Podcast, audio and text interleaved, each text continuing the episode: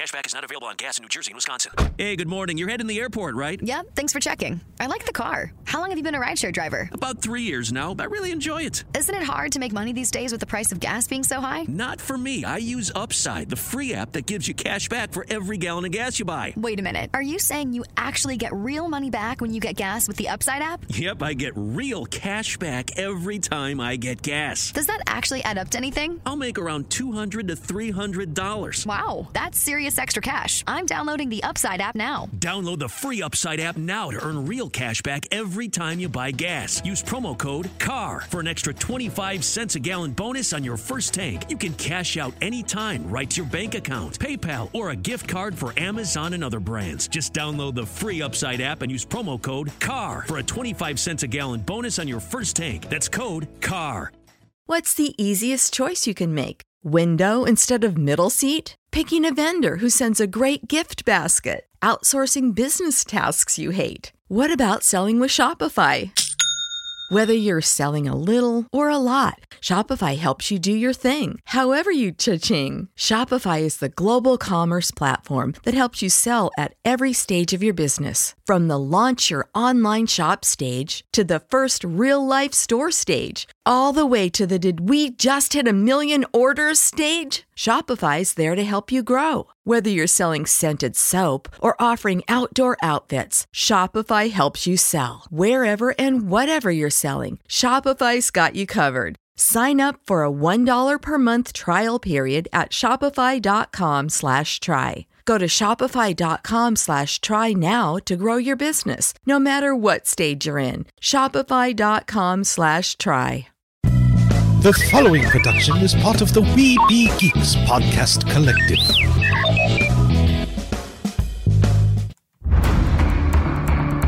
From days long ago, from uncharted regions of the universe, comes a legend. The dream that came through a million years, that lived on through all the tears. It came here, the Fandom Nexus. Fabulous secret powers were revealed to our host as he plugged in his microphone. I have a podcast! Here he is, your Spider Pan, Jeremy.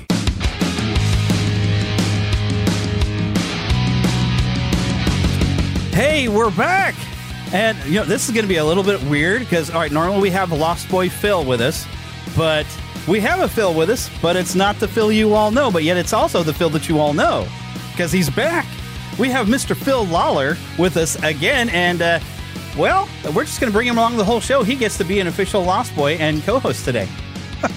wow. Yeah. I'm honored. I'm honored. I'm honored. Well, I should hope so. We're, well, we're of course honored to have you on again. Last time we had John, we just kind of got an education. we just we just let you go, and it's like, man, he's got a lot to say. So, oh, you know, that's that's a big problem that I have. Once I get going, I can't stop. So.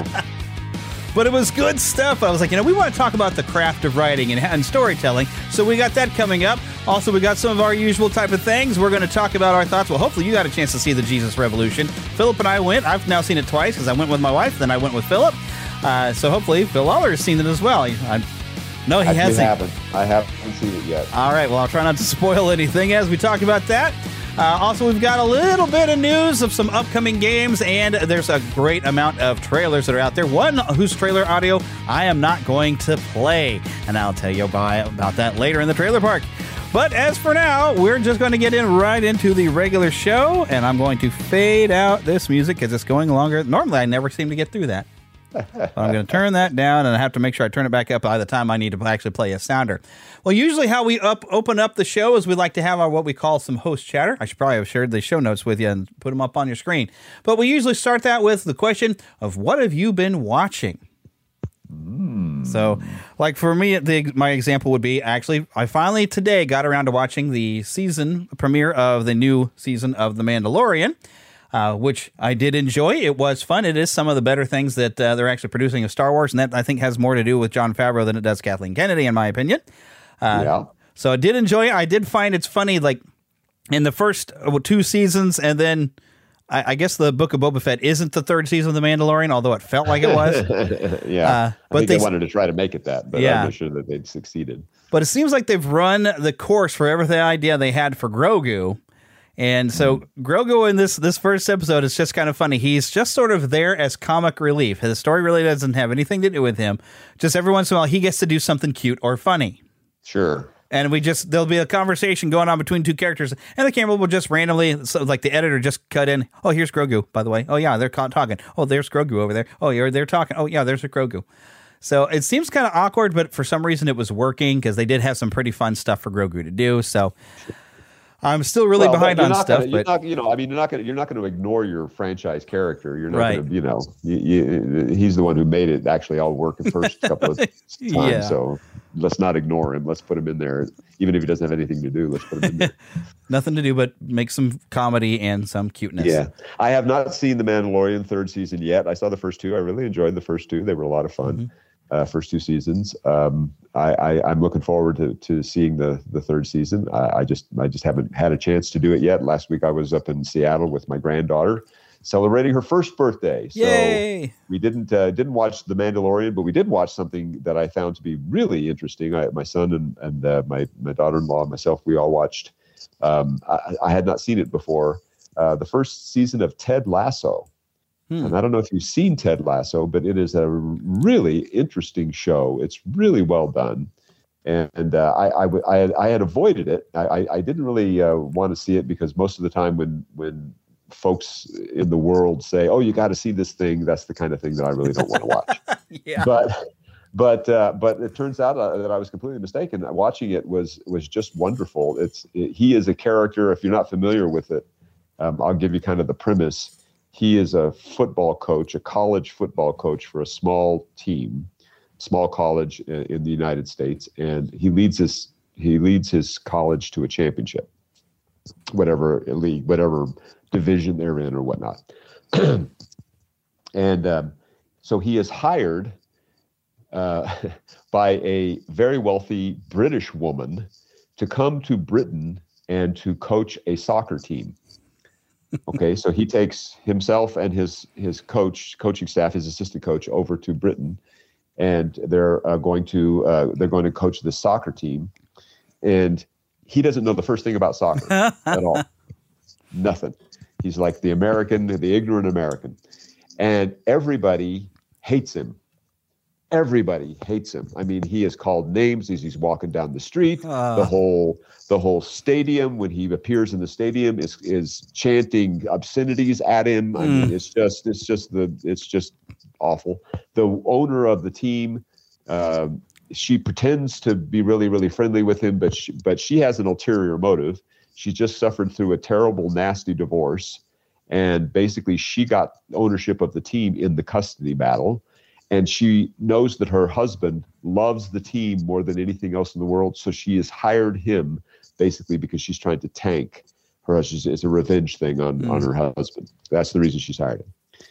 But ted lasso's character he he weathers all of these storms because he is unrelentingly obsessively just amazingly optimistic hmm. about everything everything. He sees the good in everything. It doesn't matter how much you insult him. It doesn't matter how many bad things you throw at him. It doesn't matter what you say to him. It doesn't matter what he's up against. He finds the good in it. And it's amazing to watch. It's just amazing to watch because um, you at first it seems like he's coming across as this dumb guy but he's not dumb at all. He's actually very smart, and he's and and the way he handles situations where he just kind of turns everything around toward the good. Doesn't really care if anybody calls him names. Doesn't really care if everybody thinks he's terrible. Doesn't really care about that stuff. He is out to just show the good and the positive in everything, and it's really really interesting to watch, especially in this culture. Yeah. the culture that we have right now. It's amazing because this is a very very good show. It's they're going they're only going to do three seasons. They're they're going to start the third season uh, soon. They're going to start airing the third season soon, but they've done two. They're going to do the third one, and it's a really amazing thing because it's like, what this is what this culture is hungry for. They're hungry to see that kind of thing, Yeah. um, and and and it just works great. It's just it's just a it's I really I don't recommend things usually, but I would say go watch Ted Lasso if you haven't seen it. Yeah, I've got it on my my watch list, but I don't get a lot of time to watch television. And I know, I when, know, me either. When, when I have free time, I'm getting in the habit of playing games, which leads into the second Ah. question, which is, oh, what have you been playing? And for me, I have continued to be playing the Hogwarts Legacy because holy cow, was that a good game? Aha. Which uh, friends of the show will be familiar with Adrian Ropp, who we've had on. Uh, he actually was at a convention thing. He was a uh, an artist with Avalanche. Uh, did a lot of. I think he even worked with some of the voice actors for some of the voices on Disney Infinity. Uh, but before he's had some health problems, he was able. And I saw his name in the credits under design because I did get to a credit credits area of it, uh, which I, I kind of I, I made a safe point before I do like the last two things because everybody told me it's like, oh, there's a, there's a good and a bad ending, and it's all based on a choice you make at the end of the game. It doesn't matter what you've done throughout the game; it's at the end of the game that it matters. So I made a save right there, and then I also made a save before to do the last things where you go see who gets the Hogwarts House Cup or whatever. Which well, I went ahead and ran through, and yeah, I, I won the House Cup and all that stuff. So I'm like, cool, I've got an ending of the game, but there's so much on this map to do that I'm like, well, I'm not done. I'm gonna go, you know, I, I'm keeping that save. I'm gonna go through, do all this stuff, and then come back because you have to report back to Professor Weasley, the the the uh, secondary Professor headmistress. Weasley. Yes, Wow. there's a Weasley that is second second in charge. What's about fun? The headmaster is um oh I forgot his first name, but uh, you meet him actually in the fifth book. They never put him in the movies, but. Uh, You've got Headmaster Black who, at this time, uh, Oh, yeah. which he is in a, in a portrait in Dumbledore's office in the fifth Yeah. film, uh, but he's Uh-huh. actually supposed to be at Grimmauld Place, and he kind of, you know, rolls his eyes at Harry because Harry gets the room with his portrait in there. But he's currently Right. the headmaster of the school and played Regulars? played by Uh. Simon Pegg in the game. Uh, Awesome. a lot of fun, a lot of fun with him around. Especially at one point in the game, I don't want to spoil too much, but I got to drink some polyjuice po- uh, poison potion and turn into Headmaster Black to go and uh, complete some stuff, and you get some fun interactions with some of the other professors and some of the students that you've come across as you're trying to pretend to be black and hope nobody finds out that you're acting very strangely, Headmaster. So had a lot of fun with this. I already gave a parental warning last week about uh, just a little bit of the content might be a little scary, and there is some um, questionable decisions. But uh, I guess they're just trying to say like, no, we're not as bad as J.K. Rowling. Yeah, I'm not going to get into that again. But yeah, No, there are a couple yeah. of characters, you know, that they had to stick in there, but you can move past it and still just have a great time with the game. I had a lot of fun. Uh, so I'm still recommending that one and I'm still playing with it. But apparently I'm going to have to play it at least four times because I was seeing some video where, you know, I went through as a Gryffindor because I was sorted by the official website as a Gryffindor. So I'm like, okay, we'll Right. just do that. Uh, but there's different endings and different achievements for anyone who's games stuff like on PlayStation. You have different trophies you unlock for doing certain things, and there's a certain achievement for going through to a certain point of the game as a Gryffindor, a Hufflepuff, you know, for every house. And I even found out there's a special level only Hufflepuffs get to do, where you get to go to Uh-huh. Azkaban on some sort of mission. Really? Yeah, so I'm like, Wow. okay, well now I have to go and play as a Hufflepuff That would be the least likely house I would think of to go to Azkaban. I think that's why they did it. yeah, Hmm, that's interesting. Yeah, I know that. I know that from the books that uh, each of the houses have their own specialties. Uh, in fact, in one of the stories, um, uh, Hermione they had the coin, the coins. I think it's in the the Order of the Phoenix. or Mm, yes, the. Order of the They had Phoenix. special coins or something like that Yep. that they were. And and they they they had the order there, and they were meeting together. And somebody from Ravenclaw said, "How come you're not in Ravenclaw?" You know, they said that to Hermione because the Ravenclaws are supposed to be the ones who figure out puzzles, Mm-hmm. Right. and they're supposed to be the, the the really smart ones and stuff. Um, but but so that is very interesting. I, I, I do have a story. It's not it's not a Harry Potter. I do have a, a I, I don't play games, but uh, visiting my my kids again, they do. That my son and his friends play games a lot. So does my daughter-in-law. They play a lot of games. And so while I was there, they had another friend over, um, a friend of theirs over, and he was in the middle of a game that he was trying to complete. And my son had already completed that game. He, he was giving him suggestions and how to do how to do the stuff. And it's a an achievement thing where he's got a characters that go through, and they're that it's really it was really difficult to do. I mean, there were some things where he was just dying, dying, dying, dying, dying in the same spot until he finally got to where he was, was able to go. He Hmm. completed he completed the game. And part of the game, this may be a thing that happens with all games these days, but part of this particular game was you could go back and watch the fastest time that this game was completed. You could watch the whole video. Wow. The fastest time was 20, uh, 24 minutes and, and 59 seconds. They, they broke 25 minutes. It was the fastest, and it was multiple, multiple levels. And when you watch this, it is amazing I mean, truly amazing because there's just multiple, multiple, multiple levels of this. And so you start the video, and then you can hear him. You can hear the guy who's playing. He's a British guy, and he's talking about how he does this and what he did, and how. He, and it's amazing what he ignores. It's amazing the little, the little. Um, but they're not called cheats. But what are they? When you when you get little uh, uh, fixes that you can go through and you can, you An exploit by, bypass thing. Yeah, yeah, yeah. And and but he was just flying through this game. I mean, just flying. And and when I was watching my son's friend go on a certain level, and he would just die and then die and then die. this guy just went right through it. It was it was really truly amazing to watch it. And apparently, I was like, I wonder how many times he's had to play this game in order to get this way. And and at the end, when he finally did, he broke down. The guy who did this, who got the record, he was breaking down and crying because Aw. he said, "This is this is this took him like two years of Mm. playing this game to be able to get to where he where he was able to do this." Goodness. And uh, it was it was just, and we were all just. We know he's going to break the record, but it's still so exciting when you're, you're Watching looking it. and you're saying, "Wait a minute, wait a minute, wait a minute! Oh my goodness, oh my goodness! Will he get it? Will he get it? Yes, he did! Yes, yes!" We're all kind of dancing around the living room, and everybody the they have a comment section so everybody can watch. You know, they can they can comment on it, and the comment section is just exploding. You did it, dude! What a great thing! Yeah, yeah, yeah! It's Yeah. like wow, the gaming community really has their uh, Mhm. has their has their support staff there. I Yep. suppose and they love they love that stuff. So yeah, I I you know. I, I I got my son uh, one of the original Mario Brothers way way way back. Um, in fact, he inherited it from his uncle, who was playing it, and his uncle got a new system, and so he gave it to me. And I was playing it. I started playing it, and I started getting obsessed with the thing. And I thought, you know what, this is not good for me. I really shouldn't be doing this. So I haven't played those games since my son was really really young. So it's been at least thirty years since I played any kind of video games Yeah. because I know I would get really obsessed with them and, then not do anything else all day long. It's that work life balance thing. You have to find time to squeeze in. So what I've squeezed out is sit around watching TV. I don't really. Well, know. there you go. There you go. You know, whatever it is, it's the opportunity cost. You're Right. gonna- if you're going to take a lot of time doing one thing, you're going to give up time doing something else. Yeah. I do remember though when we were doing Jungle Jam, one of the things that happened was uh, we discovered Wolfenstein. I don't know if you ever remember Wolfenstein. But man, we were just I've been just going through going through all the castles and going through everything, killing Nazis and getting killed, and then coming back and look at all the secret tunnels and everything.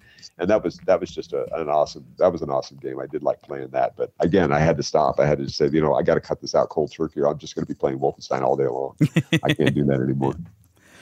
As a real quick though, little little toss back because we were talking about Hermione and how the Ravenclaws is like, why aren't you in Ravenclaw? And they Yeah. talk about, well, you know, the the Sorting Hat also figures in factors in your choice. So Right. what I what my mental theory is is J.K. Rowling said that she left little breadcrumbs of the Ron and Hermione thing throughout, and to me Uh-huh. that was a breadcrumb that she had met Ron and Harry before, and before Hermione had gotten in there. Well, at least in the, in the movie, I, I think yeah, Hermione would have been sorted first though. But I think Yeah. because they had mentioned on the train, I believe in the books, they mentioned that like all the Weasleys end up in Gryffindor. So I think Right. somewhere in, in Hermione's brain, she kind of wanted to be in the same house as Ron and Harry. Yeah. So she might have done well as a Ravenclaw. Oh yeah, I think she she, would have. I think she would have way. great. Mhm. But but what's lovely is that Luna is a Ravenclaw, Right. And you wouldn't expect Luna to be a Ravenclaw, but she but Luna is very at, at, at one in one sense it kind of doesn't make a whole lot of sense that Lu- Luna's a Ravenclaw, but in the other sense it makes perfect sense that she's a she's a Ravenclaw because she understands Yeah. that kind of thinking. You know, it's it's a it's a it's, it's almost an alternate way of looking at Yeah. things, which is really good, and that's that's very very very uh, very important in Mhm. philosophical cleverness. Yep. which is exactly what uh, Ravenclaws do. Yep. They're they're book smart, but they're able to think critically and be imaginative. So Yeah, you know that whole choicing, the sorting hat choicing choice thing is is uh, something I teach in my classes, which is really interesting. I mean, we, we, this is this is a, a little preview for what we can discuss about stories, but this the idea of uh, uh, that's something that Dumbledore says to Harry at the very be- at, at one point uh, during the whole uh, uh, um, saga is that Harry thinks that he was put in the wrong house. Maybe I should be in Slytherin. Maybe I should be in Slytherin. I think it's in the second film yeah. um, that he does second book that he does that and and uh, uh, he says so why why were you why were you why do you think the sorting hat placed you in Gryffindor and he said well well because I asked it to and he goes exactly Harry exactly that's it It- you, it, it took your it took your choice into account because you see that Harry that that is the point Harry it is not um, it is it, it is it is not our our our abilities that define us it is our choices that Mhm. define us. And that was great because I said, you know, that's exactly what character is. Yeah. Character is choices. Part of an essential part of character is choices. You gotta have your characters making choices. If they're not making choices, they're not they're not moving forward. Yeah. And I would also call it with great power comes great responsibility because your powers Oh, aren't yeah. what defines you, it's what you do with them. It's what you do with them. It's your choices. It's Mm-hmm. not our abilities that define us. It is our choices. Yes. You take responsibility for them. Or if you were Superman, you could choose to conquer the earth or defend it. Right. And thankfully, he chose to defend it because, oh my goodness. Exactly. Exactly. All righty. But now we'll hop into, I hope I always hit the wrong button. Hopefully, I'm thinking of the right button this time. Yeah, I got the right button. Oh, I better turn this up.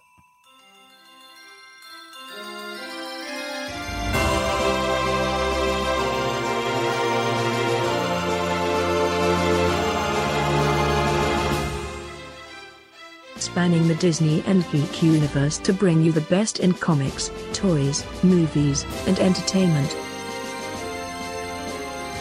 This is news from around Neverland. I really need to update that because I mean, we still have Neverland in the show, but you know, it's we don't really cover. Well, I still will jump into some Disney. The only thing I really wanted to be able to bring up, and some of this I was actually going to discuss uh, with uh, our regular Lost Boy Philip, because he he's keeping tabs on the new WWE game that's coming out here very soon, and finding out some of the more classic wrestlers, which I think I pulled up. Uh, a listing of some of the classic wrestlers, and I don't know if you ever used to watch wrestling when you were a kid or anything. Oh yeah. But uh, good old time. Harley Race is actually going to be finally in one of these games. Oh. No, I'm not familiar with Harley, but Oh, he's a I Kansas mean, City I, legend. I think I pre I think I predate Harley. I'm like rapid Ricky Romero. I'm, I'm like way, way, way early. Tree Hulk Hogan. I was a wrestling Wow. fan. So well, I wasn't around that time. I wasn't born until Yeah. 77. So, but Harley Race is actually, you know, a local guy for me in Kansas City. Know, he used to wrestle before he became part of the WWE. He would wrestle around here. He actually had a wrestling school in the area. Uh, Wow. Before he passed away, and so having Harley Race in the game, we're pretty excited about that. Uh, also, we found out like the the Steiner brothers, the classic version of the Steiner brothers, back from the old NWA WCW days, uh, before they kind of went, you know, very different. And Scott Steiner became Big Papa Pump because he really got stacked. My goodness, uh, hello, Roid Rage. Um, I don't know for sure that he was on steroids, but my, I mean, he got huge. Uh, and it still is. And I hope if he hears this, he doesn't get mad at me because I think he's still pretty huge and he'd probably cro- squash my head like a grape. And I'd rather not that happen. so, but yeah, they've announced a lot of classic wrestlers, and uh, of course, we've even found already Hulk Hogan, Macho Man, Randy Savage, Andre the Giant. You're getting at least some of the best ones, and uh, I like that they still have a creative wrestler because I'm going to have to create Hacksaw Jim Duggan once again because they still have go. not put him in again. And I, I love Hacksaw to death because, especially when I got to meet him, he's just as much fun as in person as he was back in the day because he is he's just such a big personality and has a great sense of humor. Uh, but that is coming March 14th. I have not put in my pre order on it because I'm saving my money for Planet Comic Con, which, by the way, did you all remember? March 17th and 19th. I will actually be there on the 18th. I found out they did give me a three day pass, even though I'm only doing a panel on two different days. But in the evening on that Friday, we will be discussing Walt Disney's time in Kansas City. I have special guests coming down from the Marceline Museum uh, to talk about it. And also on Sunday in the afternoon, so get out of church and hustle, uh, we'll be talking about Walt Disney's the the impact that, that Marceline had on Walt Disney. Well, of course, the Kansas City is what impact Walt Disney had on various artists here in Kansas City that went off to do amazing things. So yes, you definitely do not want to meet uh, miss either one of those. You do want to meet me, uh, but. Yeah, in case you haven't already, and you know, I haven't got a chance to disappoint you yet. Uh, so I'm saving my money for the convention because I plan on buying a bunch of toys because I don't have enough. So, all right. So the next thing I have on my list, though, for news now. I did find a uh, a new video, a new trailer for the upcoming Legend of Zelda game. Oh, I forgot what it's called. It's the sequel to Breath of the Wild. This is like Tears of something. I'm going to have to look it up. Tears of the Kingdom. Uh, the audio is mainly music, but there's actually a couple of lines of dialogue, so we don't get a whole lot of information. But this is upcoming, and I'm just going to let everybody know that it exists, and I will not actually be playing the audio for you like I normally would because it's. I don't think you're going to get much out of it uh, audibly, auditor- auditorially. Is that the right word? I'm, I'm inventing stuff. I can make up words. yeah, auditorially is fine. Yep, I because I, think that's the right word. I don't know. Audibly, I don't know. Anyways, but we're gonna move, uh, keep on trucking here into the trailer park. Mama, another gator got in the house. Another gator? Give me that shovel. Come here. Get him, Mom. Get that gator.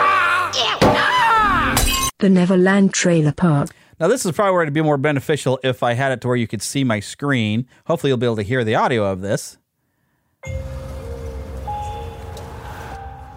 Welcome home. I know this place isn't as warm as I'd hoped. But I'm going to light a vanilla candle, and it's going to be a game changer. Will it though? We're out. This mansion is unhinged. She needs all the help she can get. You want to be a hero? Pass. $2,000. What's the address? I'm gonna move into a house without windows, so I won't see you walking by. Guys, walking by little help. with your new. No, I just saw that. This house has a way of playing tricks on you.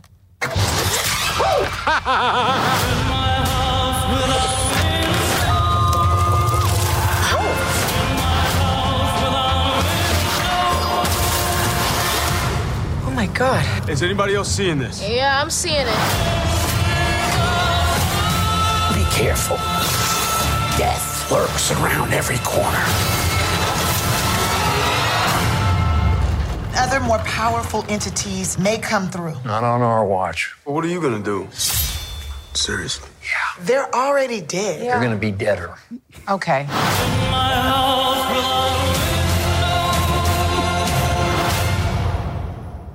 Okay, let's see what the description they give us here. Look alive, foolish mortals. We're dying to you to view our teaser trailer. Well, we just did.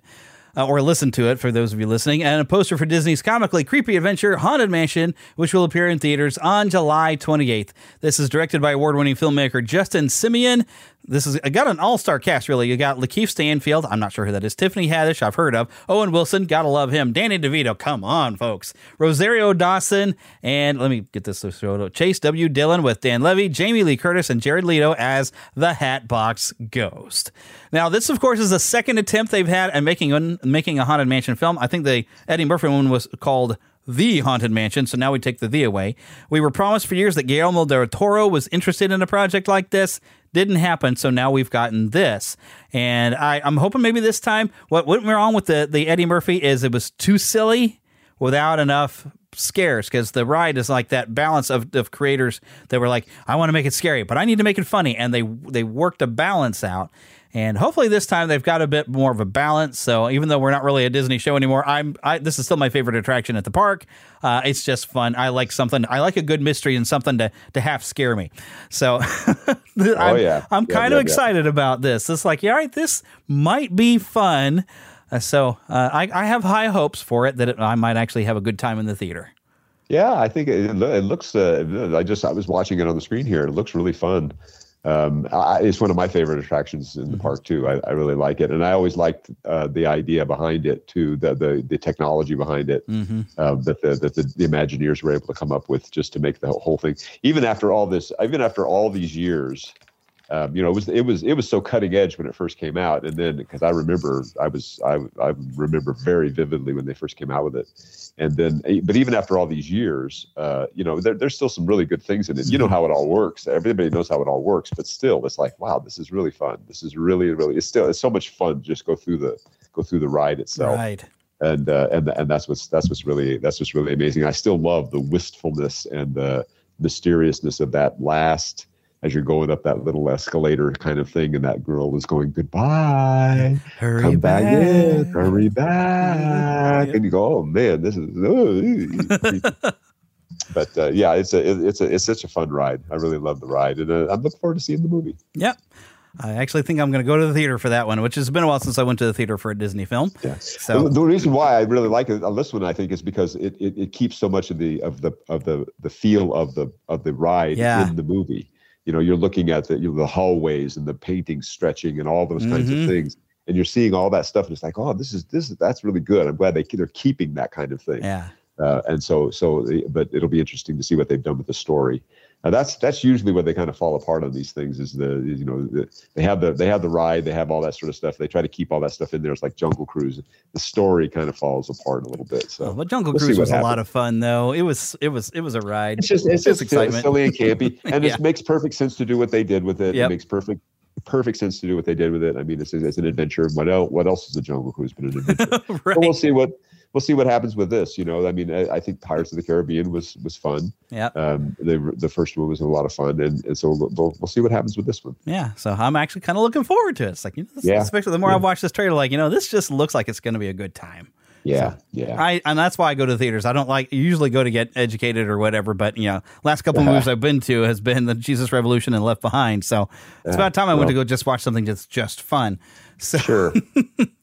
All right, next thing on the list. Now, I, I normally I would play the audio for this, but Disney apparently has been going copyright after anyone reacting to the trailer for Peter Pan and Wendy, which here here's the thing. Uh, this became the Wendy movie from the look of this. We're very focused on Wendy, where she's not behaving like the character we know. Now, my my my big issue with the remake tra- uh, remake train remake train is it's like I call I've called it the apology tour because you know Walt didn't have our modern values and we're apparently so much more evolved now, and so we have to modernize into that, and so you know they.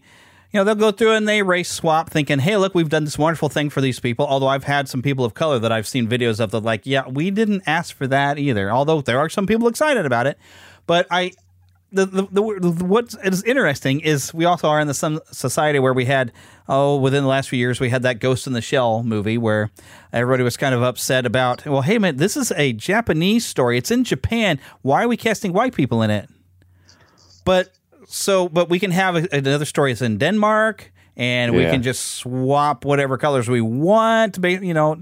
It's like we're not it, it depends upon like if you put a white person in place where the person wasn't was, shouldn't be white then they then okay it's okay to be upset but if they swap out where anything else where it doesn't make sense i guess we're not supposed to say anything There's there's there's not there's not any consistency in any Yeah. of this. So you know, consistency flew out the window a long time ago with all of this stuff, and that's that's exactly what it's supposed to be. It's about chaos. It's not about it's not about making sense. It's about chaos. it's not about being able to find hey we can find a better way to tell the story it's like oh no we need to make sure we're more diverse but what what what i've Story- pointed out story, story was one of the first things that that left. I mean, Yeah. that, that that that that doesn't matter at all. It's it's what what.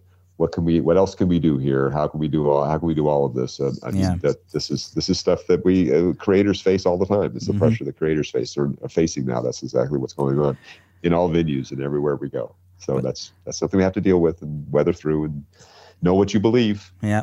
Know And what the, you the, believe. the narrative is alive and well because, and this is something I was pointing out to somebody on Facebook discussing this. If you take a look, and I don't mind, like the Lost Boys is great. They should all be diverse in different colors because they could get lost from anywhere. that sure. makes sense. We saw that in Yeah. Hook, and I'm one of the rare people who love the movie Hook with Robin Williams. I think it's great. Right. I love it. Yeah, Uh, and too. I love having a, a bigger group of Lost Boys from all over the place. But I noticed the pirates, when we get a good look at them, they're all old white men because apparently old white men are the cause of all the problems of the world.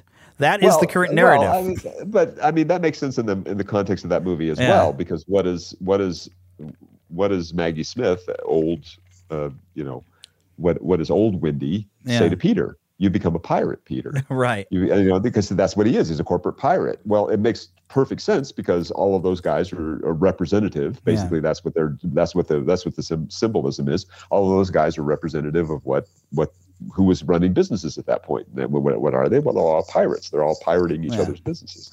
Yeah, so but that, I even mean, in Hook, though, makes perfect sense. But Even in Hook, though, there were pirates of different colors. There was even Glenn Close as a pirate.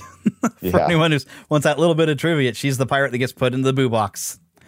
but we had we had diverse And- Lost Boys in Hook. We had diverse pirates in in, in Hook. But now we see this new live action. David action. Crosby was one of those too. David Crosby was one of the. Hook, one of the That's right. Yeah.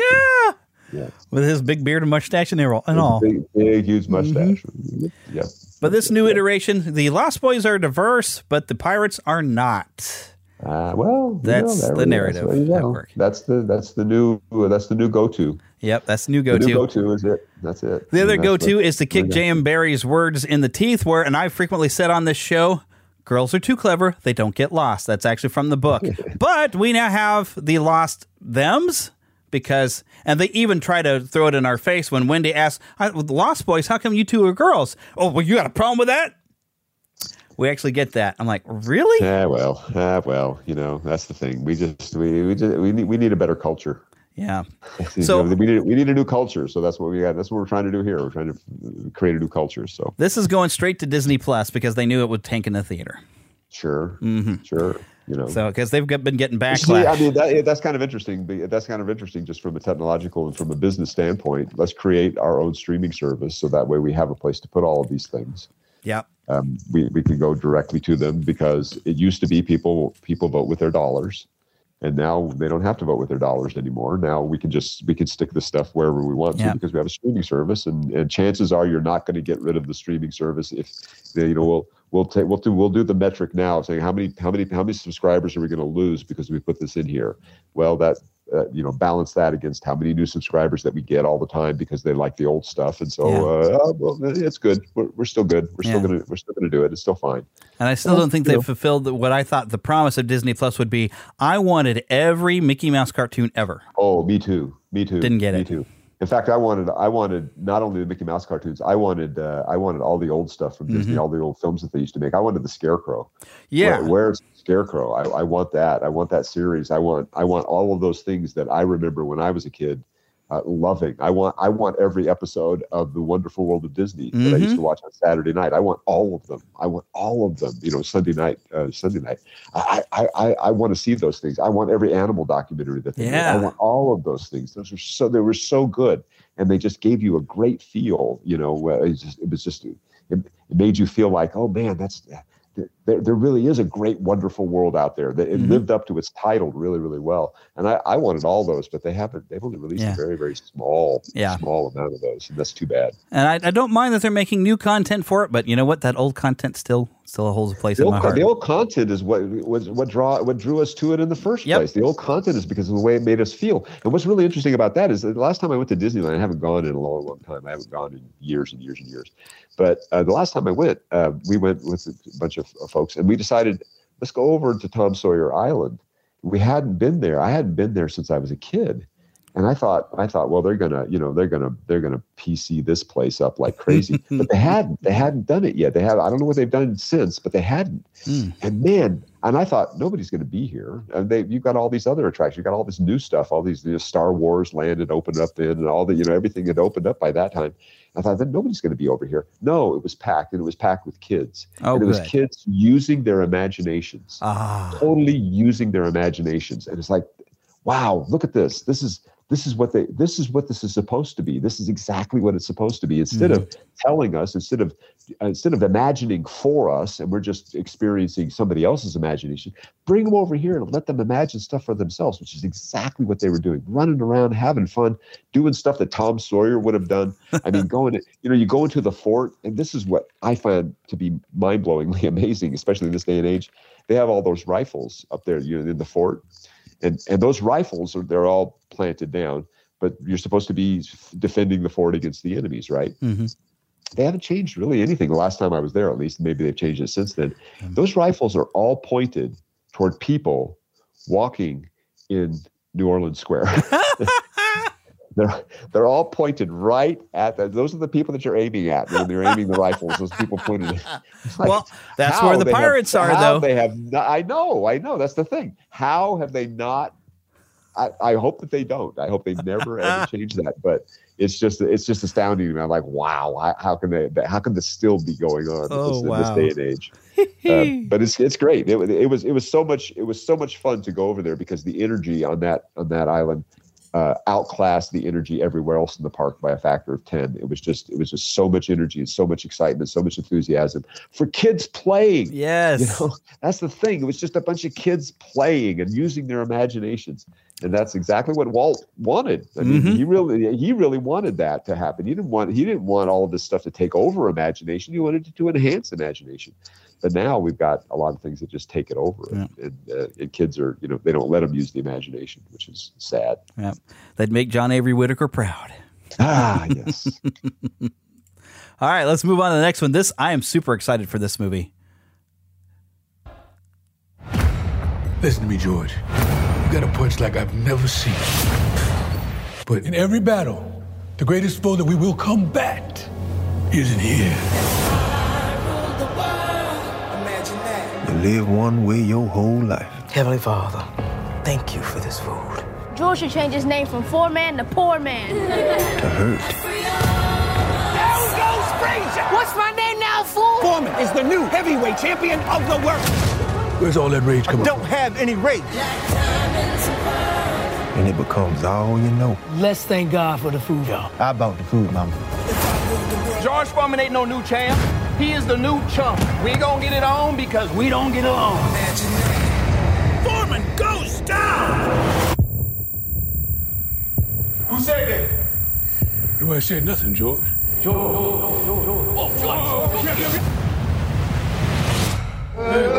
whoa. Your heart stopped. We thought you was dead. I was. I'm done. I'm not going to box anymore. Do you know what you're walking away from, son?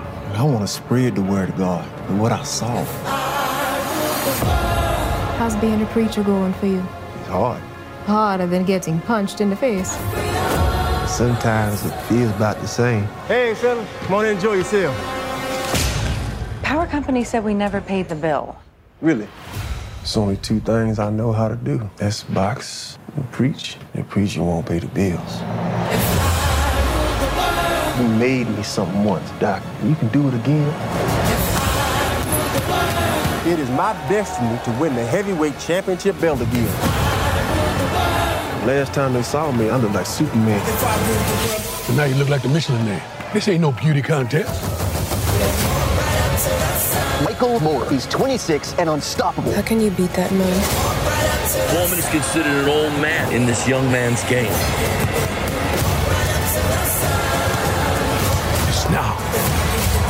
Or.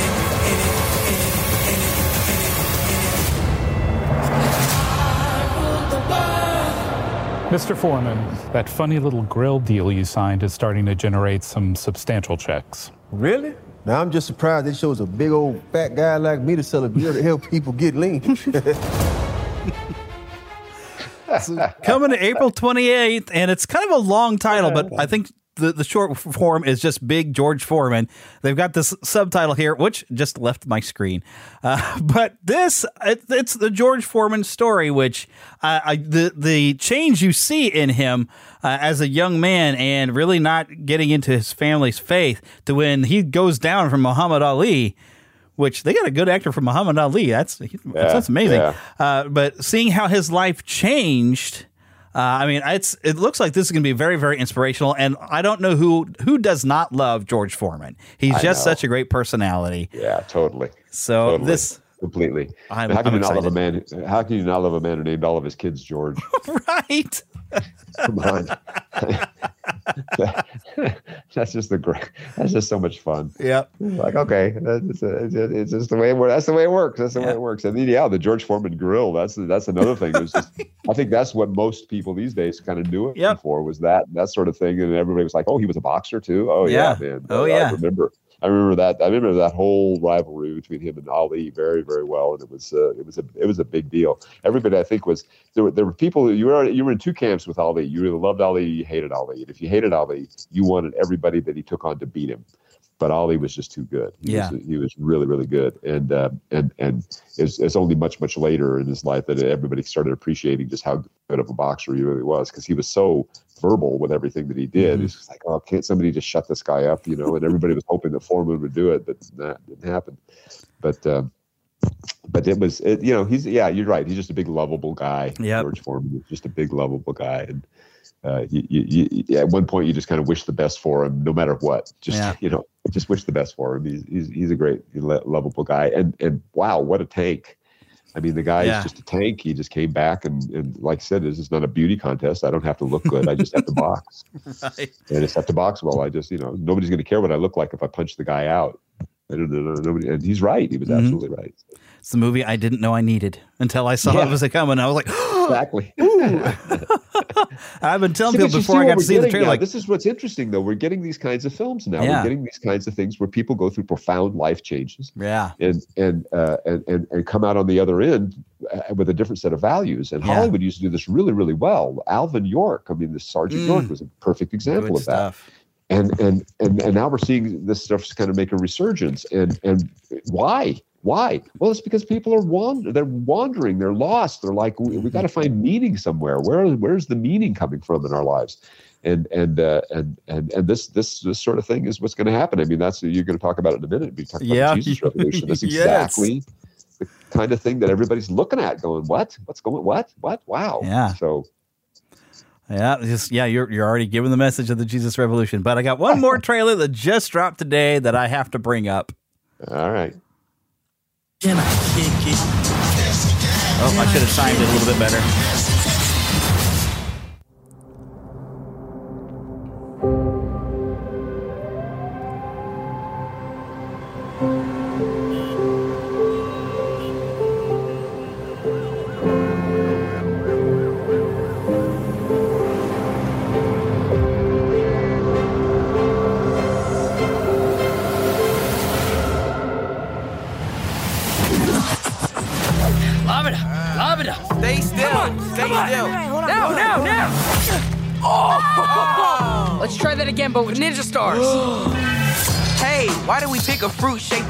Exactly like my head? Just stop talking. You're ruining my concentration. You're fine. Chill.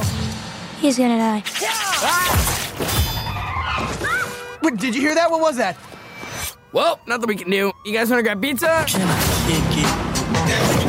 Can I kick it? Can I kick it? Can I kick it? What the heck are those things? They look like little Shreks to me. Oh, we've prepared our whole lives for this. Can I kick it? Oh my! God oh I'm gonna be sick. Leo, what happened? Is Donnie bleeding? It was an accident. Mikey, watch out!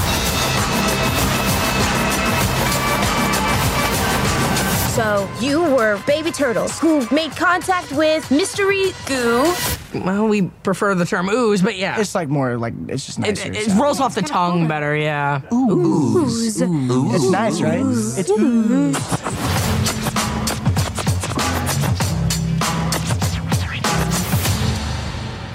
All right, so coming in August, it's the fourth attempt at a Teenage Mutant Ninja Turtle series. And the one thing I got to say against this is Seth Rogen has been the one behind this. Mr. Sausage Party himself, uh, the stoner style that he is. I don't have any faith in him being able to make a Teenage Mutant Ninja Turtles movie that I'm going to like. Uh, I, there have been people appreciating this, like, oh, look, they actually sound and look like teenagers. Like, well, I, I can appreciate that, but and, and it's it's a unique art style, which is kind of cool. It's some of this new anim- animation we've seen out of Sony here with the the uh, Spider Man across the multiverse or the Spider Verse. But I, with Seth Rogen behind this thing, I'm like, I'm prepared to cringe. Yeah, yeah, it's gonna be. Oh, it's edgy. Let's do edgy stuff. Yeah. nah, nah, nah, nah. First of all, the Teenage Mutant, Mutant Ninja Turtle franchise has always been a, a, pheno- a, a, a it's, it's always been something I've been amazed at because I always thought right from the get go that this thing was just a fluke. you know, I mean, I just thought, you know, they, there were guys in the in the in the room who were what what kind of a what kind of a show can we come up with? Uh, let's do a show. I don't know. What have we done? Turtles. Oh, that sounds good. Turtles. Yeah, maybe they're mutants. And and what do kids like? Oh, they like martial arts, kung fu. Let's make them kung fu star. You know. And I'm thinking, really, seriously, this is this is what they came up with. And I always thought this is just a flash in the pan sort of thing. But it became so good and so big and and and in no small part because of, of some of the writing that was on it, the writing staff that was on it, but also because of the original voices. Yeah. Okay. And and then I understand, you know, then it was only years later that I realized, oh my oh my goodness, I know I've worked with all these guys. You know? Townsend Coleman, he was one of the originals, and Yep. and, and and Rob Paulsen, and and then years later I was teaching at Cal State Los Angeles, and one of the guys who came in and started teaching was Barry Gordon. I'm like, Oh, what? What's going on? I'm, I, I know all of these guys now. I know everybody. So it, yeah, it just got it got to to be uh, to be strange uh, as far as that was concerned. But they were so good and so good at, at the voices and so and the writing was very very funny. Um, you know they would deliver the line so well, and these guys were so so good at it that uh, that that that it became a phenomenon. I, my my son, you know, when this first all this stuff came out years you know, years ago, he wasn't even old enough to talk. He was barely old enough to talk. He would call them the Teenage Mutant Ninja Turtles. that's how. That's all he could say. The Teenage Mutant Ninja Turtles. What do you want to watch today? Teenage Mutant Ninja Turtles. Okay, we're going to watch the Teenage Mm-hmm. Mutant Ninja Turtles. But but uh, uh, and he and he loved them, and they were just they were just great. And and so when you start watching them, you realize, okay, there's a lot more going on here than we thought. I Yeah. mean, there, there's a lot more. They, they put a lot more, a lot of subtext into it. And and and uh, and it, and it became just this this great thing, and then revived and revived and revived, and Mhm. it's just living on. It's just it's just living on. So Yeah, and Kevin Eastman, I believe, is actually still writing some of the comics. yeah, yeah, yeah, yeah. It's, Which- it's pretty it's pretty amazing stuff. He'll Pretty be at Planet Comic Con, by the way. I mentioned before that I will be there, but Kevin Eastman's going to be there. I think I'm going to have to bring something, to have him sign it because I mean, I wish Peter Laird was still part of it. Uh, I, I guess he sold all his his shares of everything. He sold all his, all his stuff of Turtles, so Yeah. he's got nothing. But I appreciate that in this movie you see like there's a rooftop that is layered or something, so they're still acknowledging Peter Laird's involvement in the creation of the Turtles. So That's always fun. it's That's always, nice, fun. you know, to have that little Yeah. pat. So. Yeah. But I'm kind of looking forward But to meeting Kevin Eastman because know, I grew I- up with that cartoon. here's here's you know this is another example of uh, we talked about it before before the show started with of, of taking stars whoever the latest star is and putting them Mm-hmm. into film but you know doing the doing the stuff that even those guys who i mean those guys who created those vocal characterizations should should be a part of this in some way and they're not and it's it's too bad it's too bad i think it's just sad Well, you know, speaking on video games, I think that's one of the big selling points for that. Uh, oh, golly. Oh, Shredder's Revenge game that they put out, uh, I guess it was just last year. They Mm-hmm. went and they got all the original voices of the, at least the Turtles back. Yeah, Uh, all- that just made the game for me. Having them back, I mean, because they're, they're the voices I grew up with, and even some. I, I've Sure. actually had Townsend on the show a couple times. It's just so much Yeah. fun talking to him. Uh, Yep. And reliving, especially finding out that he almost was Leonardo, which his voice would have been a good Leonardo.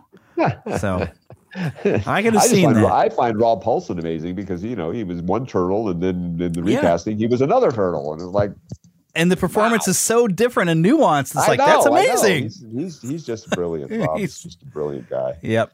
I've gotten to meet him once, but never get to him on the show. But I've got to meet him and talk to him before. That was he's, he's an awesome guy too. He's he's so friendly and he's Mm-hmm. so good. He has such a great story about with his cancer and how he overcame it and all Mhm. the stuff that went on with it. It's just he's he's just a, a wonderful man. He really is a wonderful guy. Yep. So that's that's something. After I'm done trying to get as many Odyssey people on there, I needed to go to to see how many turtles I can get on, but it's hard to get them all.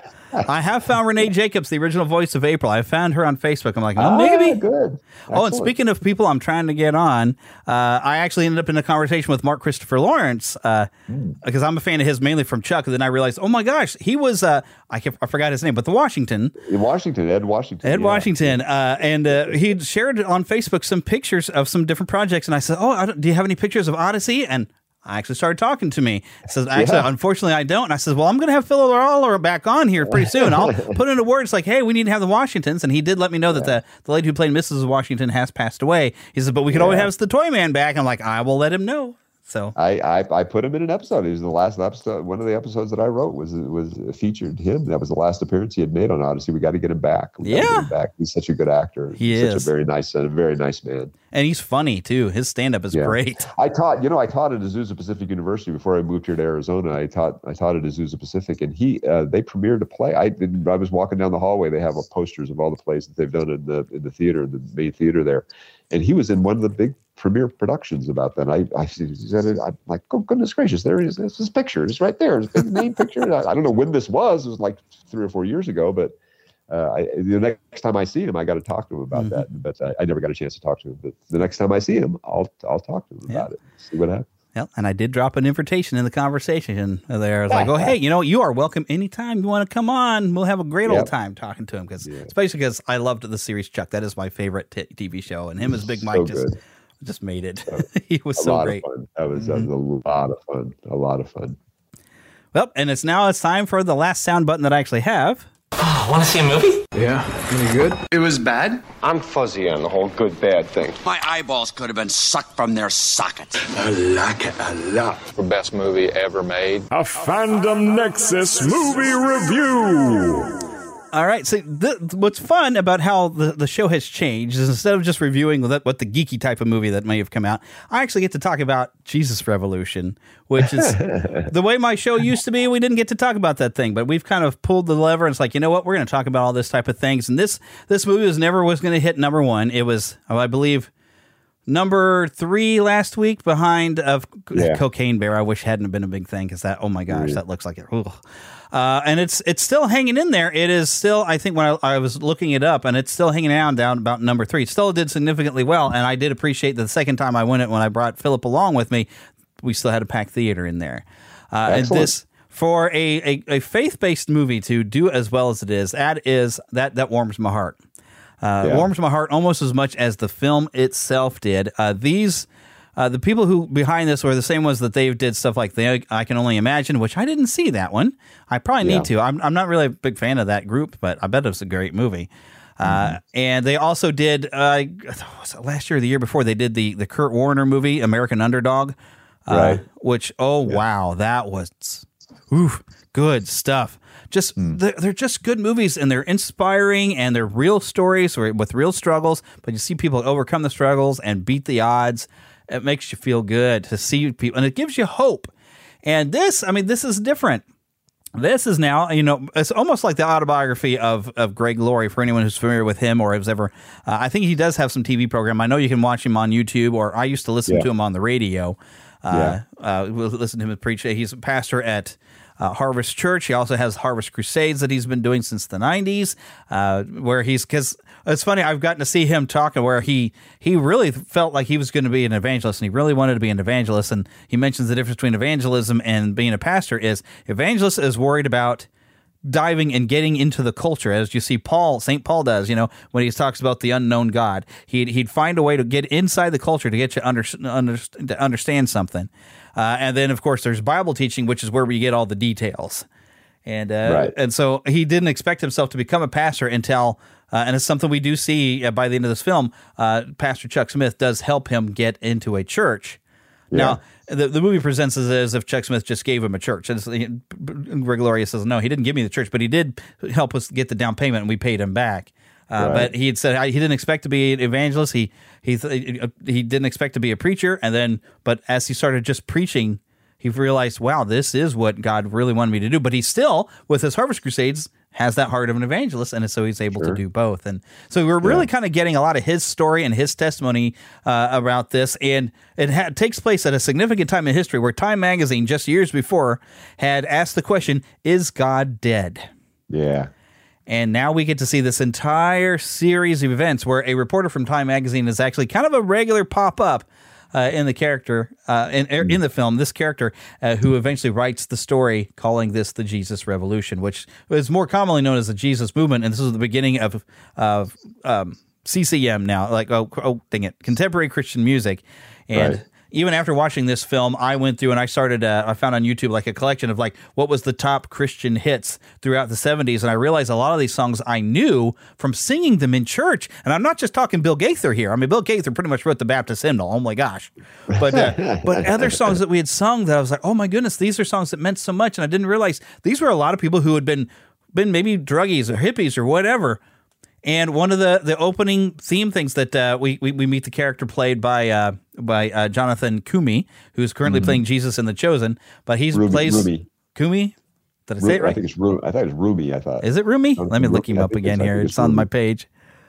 Yeah, it is Roumie. Why was I thinking Kumi? I probably know a Kumi. But yeah, Jonathan Roumie as Lonnie Frisbee, a real guy who was uh, a, a he was kind of a new Christian. You could sense the that newness was there, but he just wanted to tell everybody about Jesus. And he meets Yeah. Pastor Chuck Smith, who's got a dying church, who sees you know there's definitely were problems amongst the hippies, like there was drugs and all this other stuff going on. Oh, yeah. And Oh, so here's Lonnie saying like these are people that are looking for all the right things in all the wrong places. They just Yeah. need a shepherd to open up the door of a church and let them meet the good shepherd. And when Chuck Smith just steps out on faith, it's like, you know what? Let's invite some of these, you know, Christians in there and start Bible teaching. And he had Lonnie start, you know, sharing the gospel on Wednesdays, and Pastor Chuck would would do the teaching on Sunday mornings, and it just it started something. And it's it really kind of makes you look at our modern world. Who is it right now that we think maybe most of the church was like, well, I don't think they need to come in here. But no, they need to be in here. Yeah. They're looking for identity and all this stuff in all the wrong places, just as Sure. the hippie movement did.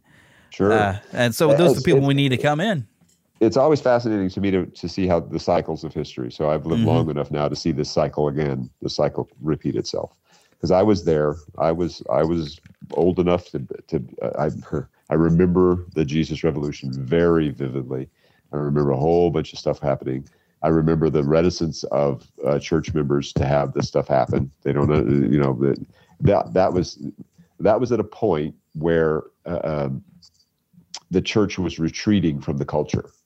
Okay, it was right after the church was retreating from the culture. The, the, the church had been very prominent in the culture throughout the 20s, the 30s, the 40s, even the 50s, uh, and even the early 60s.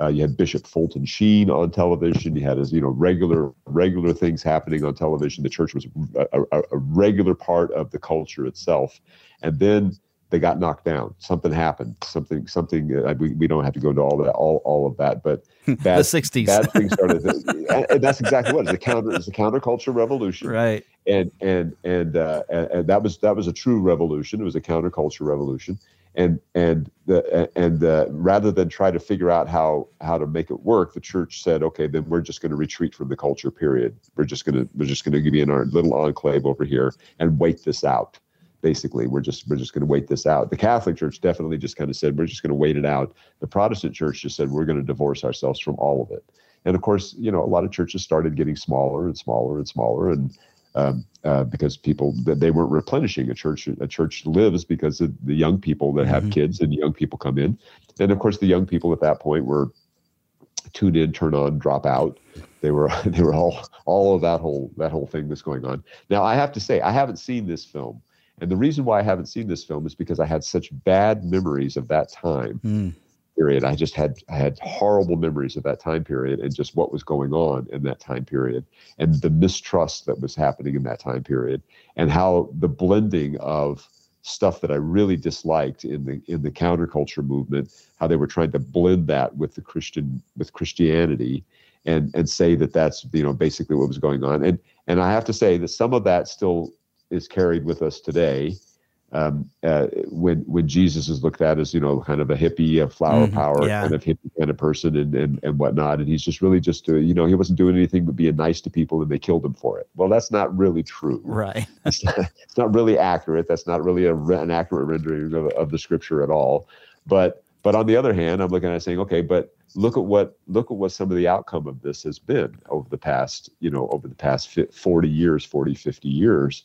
This is still now uh, a, st- still a, big part of the culture. It's a big it that that uh, re- that did revolutionize basically how churches were were done. Some of it good, some of it not so good. Yeah. Some you know say both. There's both both ways of looking at that too. Uh, some of it very very good. Some of it still like not so good. You know. Um, uh, there, there are things that came out of the movement that I don't really particularly like. Uh, that that it really has infiltrated churches. But then there were things that came out of the movement that were great. That were Mhm. really wonderful and, and and and supportive. And so you you have to kind of find the good in it. You have to kind of find that you know. And looking back on it now, and again, like I said, I, I had such bad memories of it. I I really do need to see the film uh, before I make any kind of judgment Right. on it as far as that's concerned. But but but just but just it just brought up all sorts of uh, I, I lived through it. I don't want to have to live through it again. I i could not wait. Uh, th- th- to give you an idea of this i could not wait for the 60s to be over the 60s and early 70s to be over. I just i couldn't wait. Just can we get through this please? And just get on the other side of this. Whatever the other side of this is going to be can we just get there already? And uh, uh, and and and from me, from my my generation, and all of my friends were the same way. We were just like, we have to wade through this. We're it's not our time yet. Okay, our time is going to come. We're a little bit young here. We're on the we're on the the we're on the end part. We were the second half of the baby boomers. The first half of the baby boomers were the people that you see in, in here. We were the second half of the baby boomers. And it's like, you know, when we get our chance, when we get up there, fine, we're going to change all of that. We're going to get rid of all of this. We're not going to deal with all this stuff and uh, uh, but but you know then uh, you have to you have to kind of look at it and say okay yeah but you know I got to say they were they were still very influential in a lot of a lot of the stuff that went on. Very very influential and very interesting. It's just it's just fascinating for me to see young people, younger people like you, people who are definitely you know when you reach a certain age, everybody's younger than you. So I look Yeah. at everybody. I look at everybody as being young people. But it's really fascinating to me to see how much they're embracing this sort of thing, and then to see the parallels. Again, the historical parallels, because again, uh, it's, it's just exactly what you were saying. Here are a bunch of people who who who pop culture was singing. David Bowie was singing in Changes, right? He's he, the one of the verses that came along in Changes was, uh, you know, you don't have to preach at these children. They're very they're quite aware of what they're going through. Mhm. All of these children are kind of aware of what their guys as they're trying to change their world. They're you know they're immune to your consultations. They're quite aware of what they're going through. Okay, and he was telling uh, he was telling the, the older generation, your time has changed. Changes are coming, and this is the big change. And of course, change was huge. Bob Dylan sang about the times they are changed. All of the stuff is going on, and they wanted to be aware. They wanted to develop their world. They wanted to do to do stuff, but but it was floundering. It was, They didn't know where to go. They had no meaning in it. They had they didn't know what was going on. And of course, all of the things that they tried, which were drugs and sex and rock and roll and all the other stuff, fell by the wayside. Didn't work. And and a few of them found this. Right. A few of them found Jesus. And then they realized, oh, that's really the core of everything. That's really our parents taught us about this, but this is not the Jesus that our parents were even teaching us about. There's a different Jesus here that we need to we need to get to know, we need to get to understand, we need to get to love, and and uh, and and and that's just a, a working through history. So look at what we're doing now. We've got a cynical generation, completely cynical young people who don't know, and yet who still are craving meaning. They're craving to find meaningful lives, to do something that's meaningful, and and and and what's hopefully the church can step right into that void and say, "Hey, we're doing it." This is what Jordan Peterson talks about. Jordan Peterson, was, you know, of all people, is coming out and he's saying, "Look, you you in the church have the greatest adventure you can ever offer anyone. The greatest adventure, adventuresome life of meaning that you could ever offer anybody. The church has it." Why are you not out there with these kids who are craving meaning, telling them, come on this adventure with us? You want meaning? We got meaning coming out the wazoo. Come with us. Yeah. And and it's really interesting because 35, uh, you know, 36 now, almost 37 years ago, what I was telling people in Adventures in Odyssey was, uh, the Christian life is the greatest adventure you can ever go on. I Yeah. was saying that exact thing. That's how I was selling it to everybody. This is the greatest life you could ever want. This is the greatest adventure you can ever go on. The adventure in Odyssey is the Christian adventure in Odyssey. That's the whole point of it. And and uh, so I, you know, we were saying again, we were saying we were saying this 30, 36, 37 years ago, and now the cycle is coming back. coming It's back because now back. now it's still a search for truth but now we've we've had a generation of well what is truth as uh, Right. you know as you can even find that in the bible uh, Yeah. spoken by somebody who basically sentenced jesus to death but Right. that's beside the point Pilate. Right. What is truth? Said jesting Pilate and did not wait for an answer. That's the way the whole poem exactly goes. but we've got well we'll just create our own truth because so everybody wants truth but they it just seems to be the easy to find your come up with your own truth but that truth will leave you flat Absolutely. it will mean nothing when you create your own truth you know i and i love having this conversation i once had it at a, a gas station where uh, uh, guys, I don't know how these guys got on their conversation, but one guy says, "Well, there is no absolute truth." I said, "Well, is that an absolutely true statement?" Exactly. He says, "Well, that's just semantics." It's like, no, it is a direct contradiction. It is a contradictory statement that cannot remain true. There must be some sort of absolute truth because you cannot definitively say that there is not one because that becomes a new absolute. So, your statement is meaningless if it's, if there's no absolute truth. Your statement is meaningless. so now Yeah, we need these kids. These kids need to find that absolute truth. We and the church is holding on to it. And we need to get it out there. Yeah. You could, you know, so that's the thing is that that, that whole conversation could just be like a, you could be like a two year old uh, talking to, you know, there's no absolute truth. Well, is that an absolute truth statement that you're making? Oh, come, that's just semantics. Well, is that an absolute truth? I mean, that, you know, Mm-hmm. every every every question that they get, every statement that they come up with is, well, is that an absolute truth? Is a somewhere down the line, is this is an absolute. Otherwise, otherwise, you got nothing. Everything.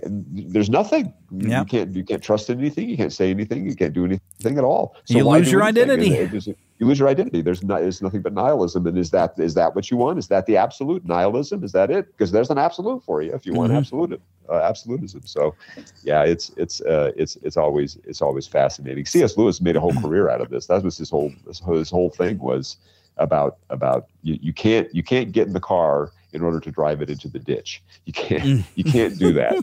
Can't- that's basically in a nutshell what what Lewis was all about. You just you want to get you guys want to use the the, the, the, the terms and proper and, and propositions of Christianity in order to destroy Christianity. It just doesn't work that way. Yeah. You can't you can't use phrases like there is no absolute truth. If you use the word no in that sentence, no is an absolute. You can't do that. Right. I mean, you can't you can't do that. It's a meaningless statement to do that. It's the negation of the negation. So that means there is absolute truth. You know, what negative plus a negative equals a positive. So Yeah. And to sum up, though, this was a great movie.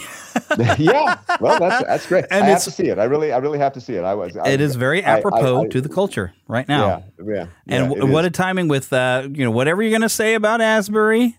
Uh, I I looked in some video on it, and you know people were repenting. The gospel was being preached, uh, and they they worked on spreading it out to other churches. Like, hey, when you leave you know, here, I- I- take it out you know, somewhere. I, I will say about Asbury, i- i- it's interesting that you brought that up, and, and relating it to this, Mm-hmm. this is the same thing that these guys had to learn, and they're, they're going to have to learn it at Asbury too. Yep. The real, the real, the real revival starts when you leave Right. the church. That's the real revival. It's easy to have the mountaintop experience. It's easy to Mhm. have the camp camp mountaintop experience. That's what everybody wants. That's what everybody is doing, and it's easy to get caught up in it. It's Yep. really really easy to get caught up in that. The real the real revival, the real thing is comes when you leave here. What are you going to do now? Yep. What's the next step? And and then and then um, the real the real test comes with okay I'm willing. I'm willing to. I'm willing to get excited about this and go and spread this with spread this out there, and not just spread it in terms of evangelization, but spread it in terms of service, Mhm. service to others, serving God and service to others.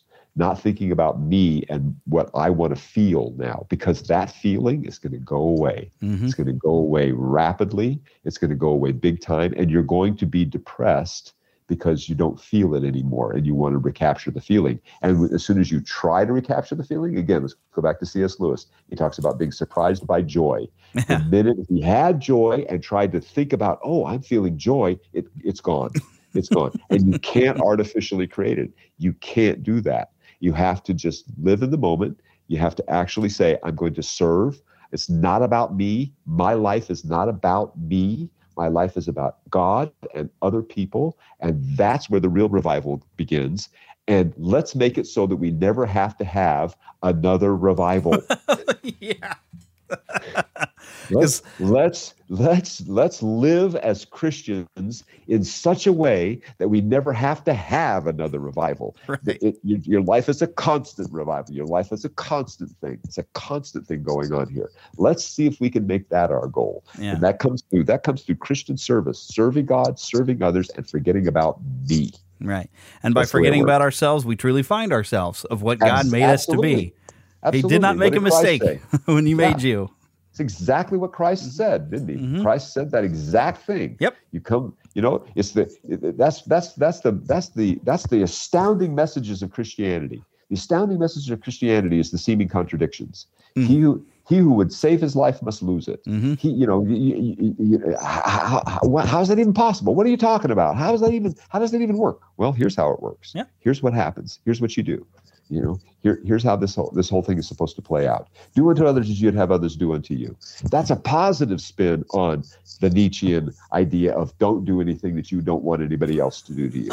Okay, That's- th- those two statements are not even remotely close to being each other, but everybody thinks that they are. Oh, that's just Nietzsche. That's just this. That's just that. That's been around for many, many years. No, no, no. Jesus revolutionized that statement. He- Right. He, made it. That means you go out and do things.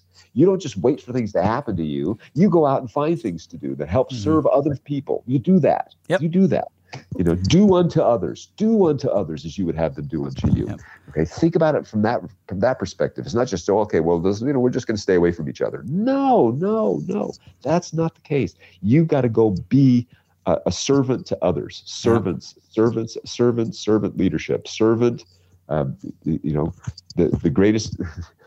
The greatest is the least. The Right. least is the greatest. You know, that's that's exactly what it's all about. That's And exactly what it's all about. This is a lot of the stuff you see in the film. You see uh, the pastor who gets down, become a servant, and he's because people were complaining that these these hippies have dirty feet. They're coming out without shoes, so we see him washing their feet. Wash so their okay, feet. wash their feet. and Let me do- serve them. And we also get to see people come on off that hilltop experience. There's a, a moment where Greg Laurie, before he accepts Christ, he's like, "What if this is just another drug? We're getting an Exactly. emotional high. What if this is going to all go away?" And we have a minute, a, a moment in this film that he is going to have to struggle with his faith because things are not going the way he expected them to be, and he's had, he's he's not feeling the constant joy that their their struggle, which is part of the Christian adventure. And uh, I don't Yep. want to I don't want to spoil anything, but you're going to get to see all this, and like the thing we learn by the end of the film, and Kelsey Grammer gets to say the line basically that God uses flawed people to get his message out because we're, going to see all these people mess up. We see Lonnie where he really kind of felt like it was about him and he lost focus. But that's you know to me he he came across as very new Christian and he wasn't ready for the explosion of what this would be like. And then we have a pastor who's kind of set in a way, who's trying to navigate a new way to to you know with these new younger people. So everybody's got a lesson to learn as the film goes on, and it's it's excellent. It's it'll make you feel good. Great. It'll make you laugh. It'll make you cry. Uh, this this is good good storytelling, which is a great transition. See what I did there? I Uh, see what you did there. So when we had John before, and we got off, I don't remember where we're off. We, we followed a lot of rabbits, uh, but the concept of being able to tell stories in such a way where I think we talk about where we want to. You wit, nowadays we'll ask a question because we want to get the kids talking to their parents and to learn things. And we were talking about how how you can get a message like say the Jesus Revolution and everything you were just talking about. How you can get that across without standing on some pulpit and preaching it, but telling a story that you get these lessons because you see it played out. And Odyssey now, I think we we we were talking about it's been 35 years now. Yeah, That it's uh, Odyssey's been out 35 's there? going. This this will be it's uh, in in November. It'll be 36 years. Yeah. Yeah. So for me, I was creating it a year before any of that stuff happened. So for me, it's 37 years. Uh, been- Yeah, been you were doing the uh, what was it? Portraits, family Fam- family, portraits. Family portraits. Yeah, family Yeah. portraits was the first thing that that happened. So family portraits 36 years ago was happening right now. Yeah. So right right now 36 some of the same ago, actors. Oh yeah, well the same uh, same lead, Hal, Yeah. Hal Smith. Yeah. And then we had we had uh, Katie and and Will uh, Will Ryan and Katie Lee and some of the other folks ha- had also come in and were doing other characters and stuff. So we had that we had them sprinkled in. They weren't they weren't the characters that they became on Odyssey, but they were they were definitely in those shows. So yeah, they were there 36 years ago. too. Yeah. Yeah. So, how did you get interested in telling stories? I mean, did you always write when you were a Oh, kid? Oh, oh, sure. Oh, absolutely. Oh, absolutely. I mean, I from the earliest earliest days that I can remember, uh, the, the first stories that I ever really loved were commercials. I, I, I was I was the first I was the vanguard of the television generation. So Mm. that that we were my generation was the television generation, and we were we were constantly uh, watching TV. We were constantly um, uh, you know seeing. um programs and whatnot on television, and the television was our babysitter. Uh, so our parents, you know, our mothers and my dads were all working. We were stay-at-home moms, and they had to clean up stuff around the house, and so they put us in front of the television. And I was, I just sat there in front of the television and absorbed everything all day long. And the things that I always remembered, I had a, I had a real gift for this was were the commercials. And the commercials, I realized at a fairly early age, the commercials were just mini stories Mm-hmm. They're they're setting up a problem. There's a main character. They're setting up a problem, and they're having to overcome the obstacles. And what is the what is the way they solve their problem? This product. Oh, this will help you. This will help you do it. Yeah. Um, And then and then you had a little funny thing happen at the very end, and that's the way it worked. So um, so I realized, oh man, that's that that's that's just that's storytelling in a nutshell. It's just and they they did it in 30 seconds or a minute. That's how long they did it. And Makes me think about the uh, ads I make for the TV station I work at. it's, yeah, you should uh, think of them as little mini stories. Think of them as you have you have your protagonist. They have a dramatic need, and they have a dramatic situation that they're they're operating in. And what are they trying to do? They're overcoming an obstacle, and how are they doing that with your product? That's the way they do it. Uh, or in my uh, case, you need to go to this store and go buy this that- stuff, buy these right, gifts. That, that store, that gift. We don't do products much anymore. I've noticed that in the commercials. They're not products. Usually websites or or service oriented stuff. and But- most of my stuff is all local businesses around the TV station I work yeah, at. So yeah, yeah, yeah. So, uh, but that, but that's still, it's still the same kind of situation. You're still doing this. this. These are what. This is why story is everything. This is why what I teach is, is a course called Story is Everything. It's all Mm. about that. It's it's everything all around us. It's everything that we do. It's everything that we see. We see the same cycles in, in every single single thing. You don't realize that when you're you're young. It took, it, of course, took many many years of doing it, doing it, doing it in order to realize, oh, this is what's always been. It's just always been this, Mm. and it's been that way since the since the beginning of time. And God created story. God created. The, when he created the world, he launched stories. Basically, the world is one long story, and there are trillions and trillions and trillions of little stories weaving this tapestry of humanity and existence and everything else, and uh, going to an ultimate an ultimate climax. So uh, that's that's what's great about it. And some of the But best yeah, I've- stories- I've, always I've always loved stories. I've always loved them. some of the best stories are also that's the way we communicate. Like in, in an ad, we're we're communicating something. You need to come here. But but great stories and and Jesus, you know, he tells parables. He was Sure. communicating ideas Yeah. through stories.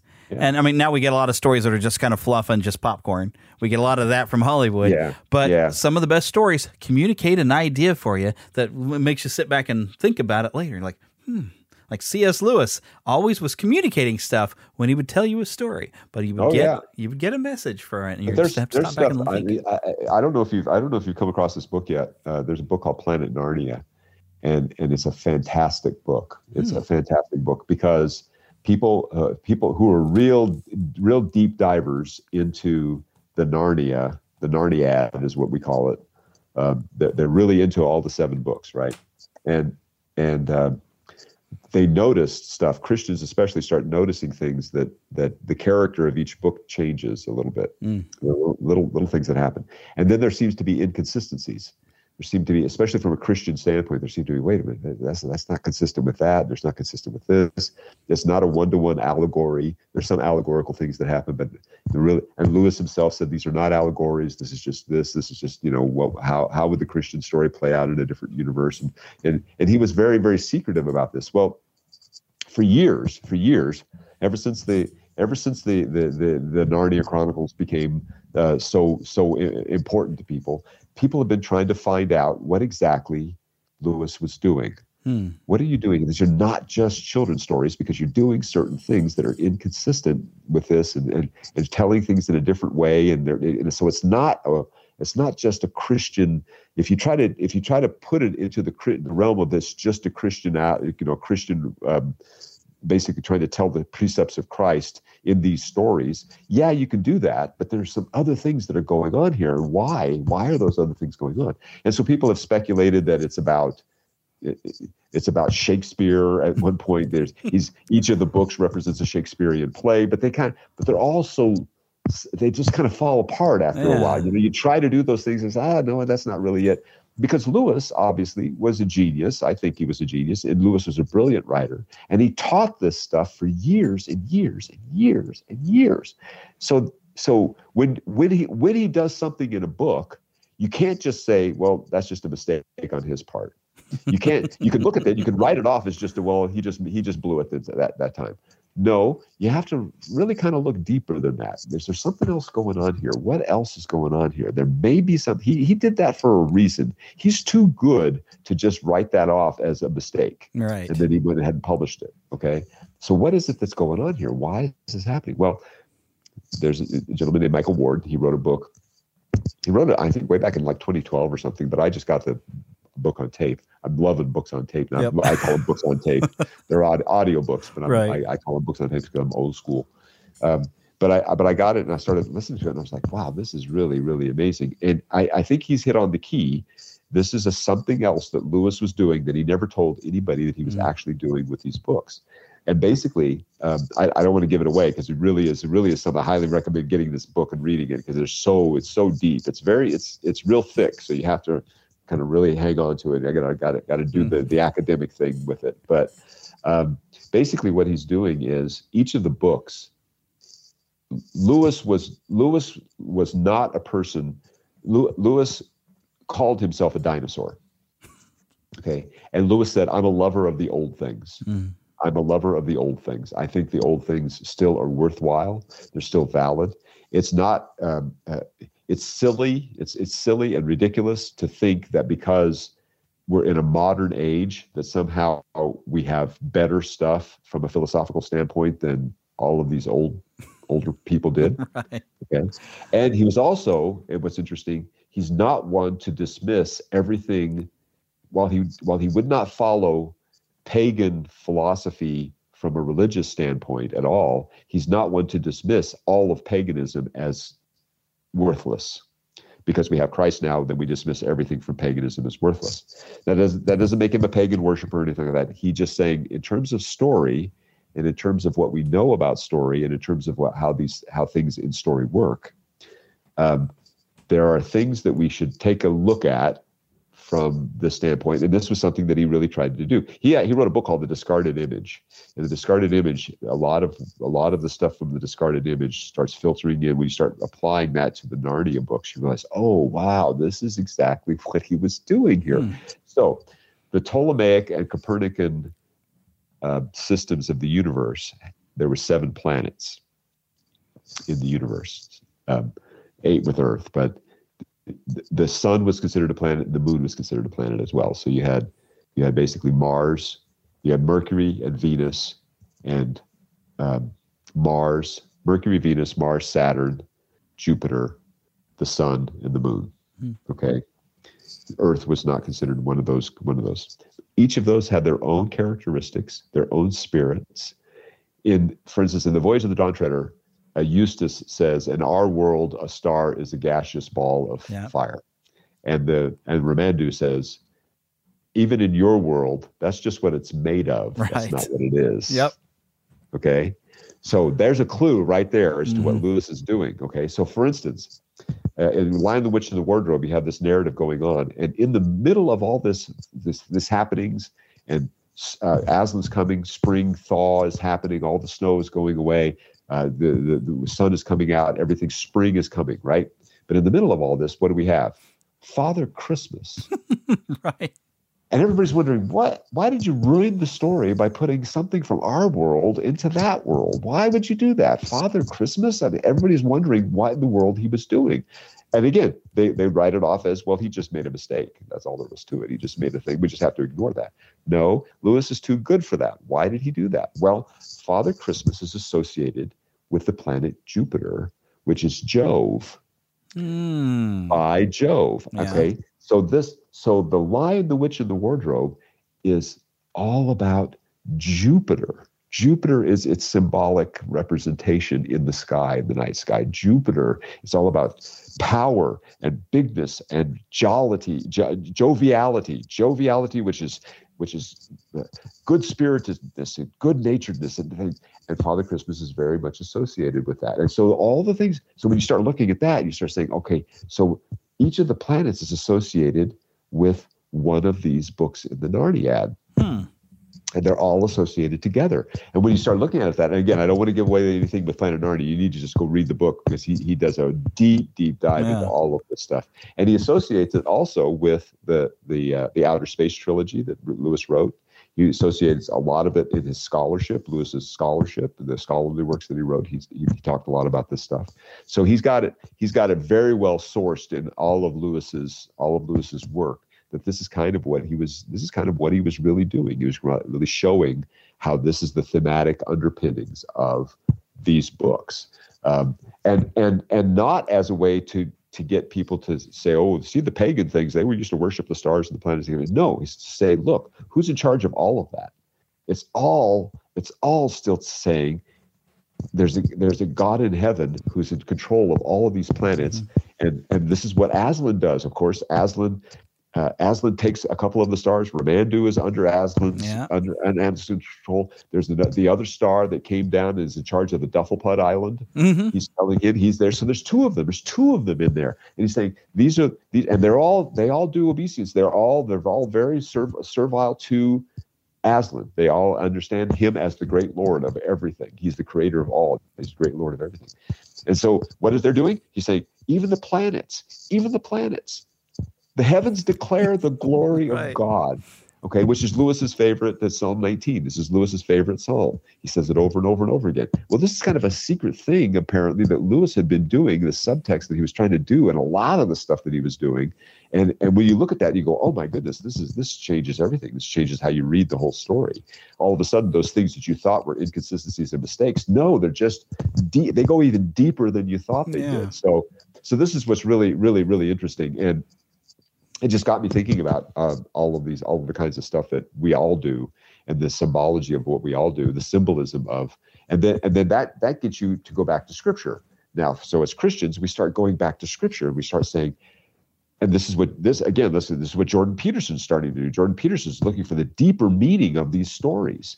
Okay, he hasn't quite got there yet because we know what the deeper meaning of the Old Testament stories are. Yeah. They're all symbols of Christ. They're mm-hmm. all symbols of every. Christ is throughout the whole thing.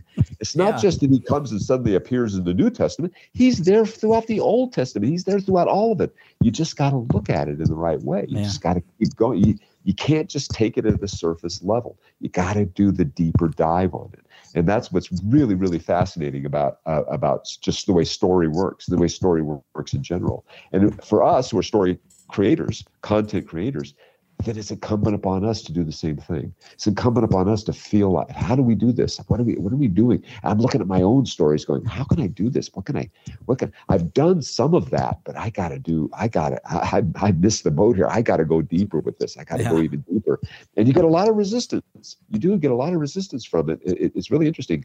Even people that are that that, you you thought would be on, on board with it, if, if you're not real careful about how you explain this stuff, they're wondering, what are you doing here? Why are you doing this? Why are you doing that? What's, what's the matter with you? Why are you doing? But it's so it's it's really really fascinating to watch to to to to, to uncover that stuff and then see it's all all of it is pointing back to God. All of it is pointing back to Christ. All of it is pointing back to the Trinity. It's amazing stuff. It's really really uh, really incredible stuff. And so it's that's the difficulty of finding how are we doing this Right. in a way. And Right. well, heck, I, I think it's just a couple weeks ago you were. Uh, uh, basically all the writers for Odyssey. I guess we all just kind of get together and just Yeah. have a big meeting. So I mean, Yeah, we have our, our yearly meeting at the end of February is when we usually have it. We were there in Colorado Springs in this lovely, this gorgeous house. It was so beautiful. Um, uh, uh, this place and and uh, and and just the magnificent uh, Garden of the Gods was right out there, right out the window. We could take a look at all the stuff in the mountains, the Pikes Peak, and everything was was really beautiful. And then it snowed, and it became even more beautiful. It was Mm. just great. So, but we yeah yeah we all got together and we all were pitching stories. We were pitching we we were pitching stuff and um, and and and that's that's our time to bat around ideas with each other with the whole group and to try to try to figure out what we're going to do for the next couple of you know albums and seasons and even years in some case and where we're going to go with certain characters how we're going to do stuff with certain characters. We make decisions then about what we're going to do. Last year at this time we had to make a decision about what we're going to do with eugene Mhm. um, and about how that whole thing was going to play out because of will ryan's death and uh, and and we did. We played it out, and we we we have recorded those episodes, and they will be produced, and people will love them or hate them. hopefully we'll, we'll probably love them. Uh, well, the only thing we'll hate is that we we have to say goodbye to Will once and for all. Yeah, well, well, we'll we'll see how it all works out. I, I, I you know, we we we um, we did everything that we could do. I think. I, I don't think that we could do anything more than what we could do at this point with that. And so,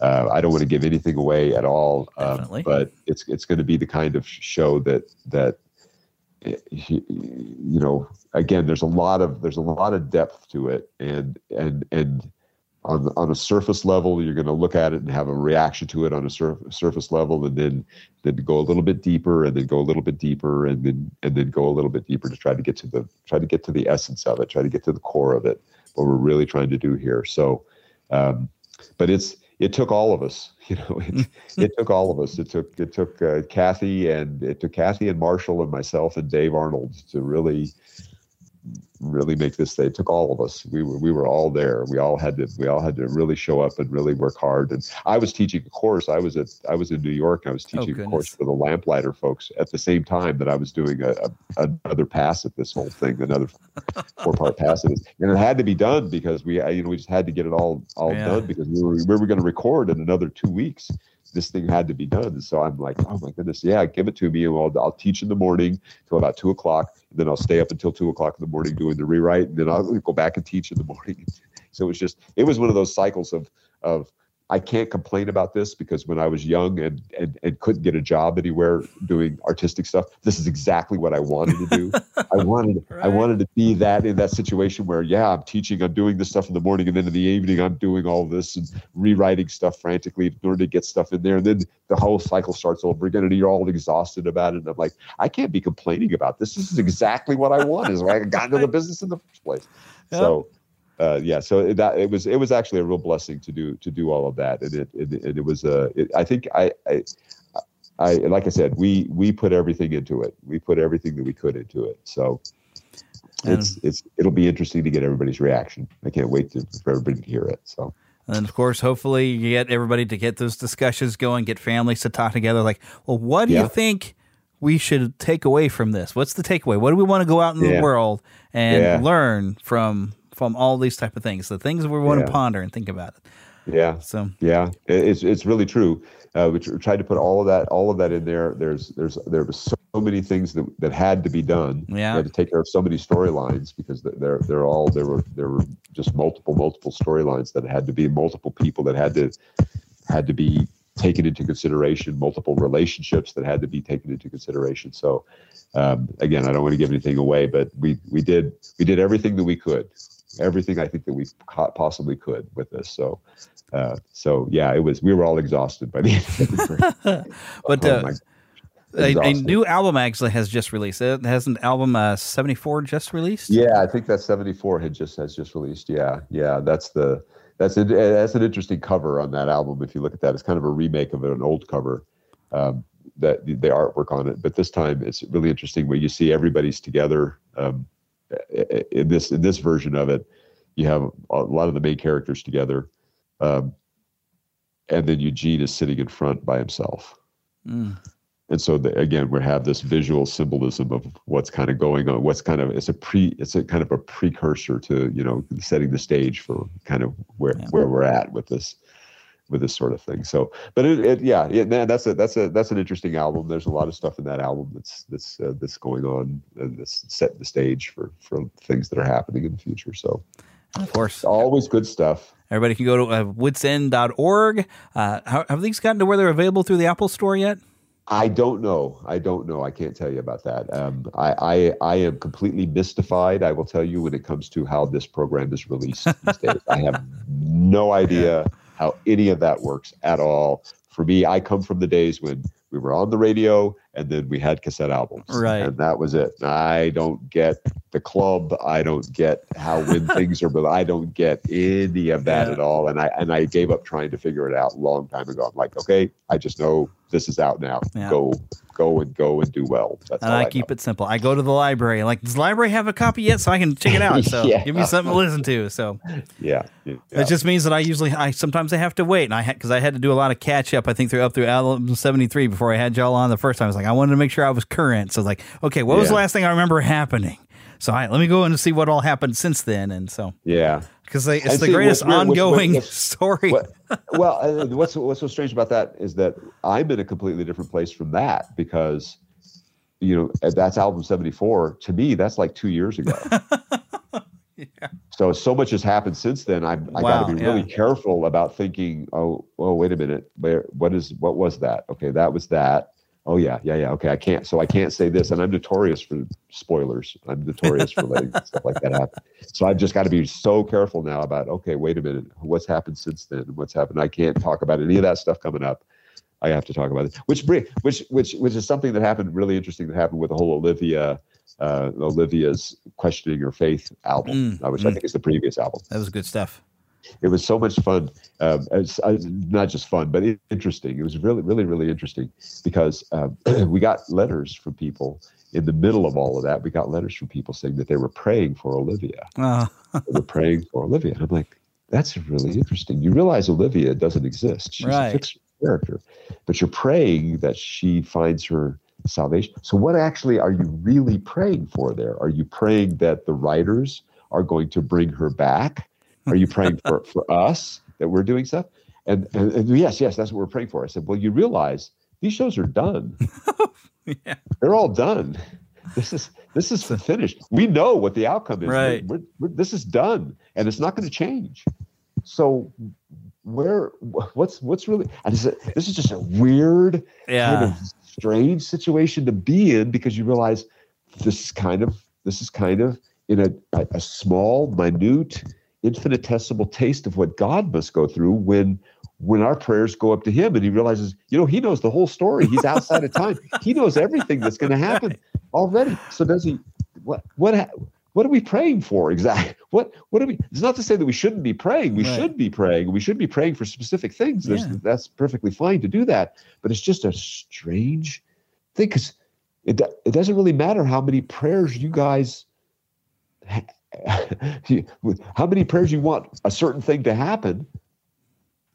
This is already done. We're not going to be changing this. I mean, this Hmm. is just the this is this is it makes me more of a Calvinist. I think that's, that's kind of that's really controversial. Oh, Yeah, there we goodness, go. I'm gonna, I'm gonna go. Then, then people are going to go crazy with that. But it's just it was just kind of a strange thing to, to do. That's a that was kind of a mind blower for me. I was like, well, this is really interesting to kind of figure out how all that whole dynamic works in terms of story.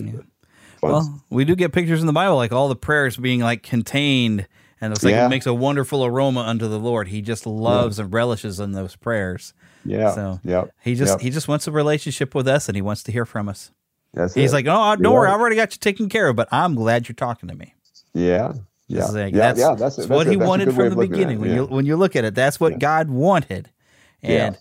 now he's using because he because he can work all things good. He can use the entirety of history where it all went wrong and still make things even better. If we, maybe you than know, if we if we really understood the profundity of that, our mm-hmm. lives would change almost overnight. It would it would change everything. It would change how we how we look at everything. Yeah, the the question that comes up of why if there is a God and and he's supposed to be good, why does he allow so many bad things to happen? That that what Mm. you just said, if we were to look at life in that way, the way you just laid out Mm. for us, it would change the answer to that completely. We wouldn't even we wouldn't even want to ask that question anymore because because of the different ways that we that we would be looking at what God is actually doing. Yeah. It would give us a very small insight into what his grand plan is. It would help us to understand what his plan is. Um, you know, I, one of the things that I I, I thought uh, I take my walks in the morning and I try to do my prayer time and real meditation time and praise time while I'm doing my walks. And one of the things that, I, that that occurred to me was if you're, if you're thinking about the essential nature of God and who God is, what His character is like, what God, what the Trinity's God, the Trinity that we know of is God, God the Son, Father, Son, and Holy Spirit, who existed before the foundations of the world. So they existed outside of time. There was no time. There wasn't anything. It was just them, just God. That was it. Well, well, if if we if if before the foundations of the world, before any of us were created, God knew that Jesus, an all-knowing God, knew that his son would be born and have to be the atoning the atoning sacrifice for the world. Okay, for the sins of the world. That means that sacrifice sacrifice is an essential characteristic of God. Mm. Before the foundations of the world, sacrifice was an essential characteristic of God. Oh, God told me that. I was like, what? What? That's a, that's astounding. Yeah. That's astounding when you think about it. Wow.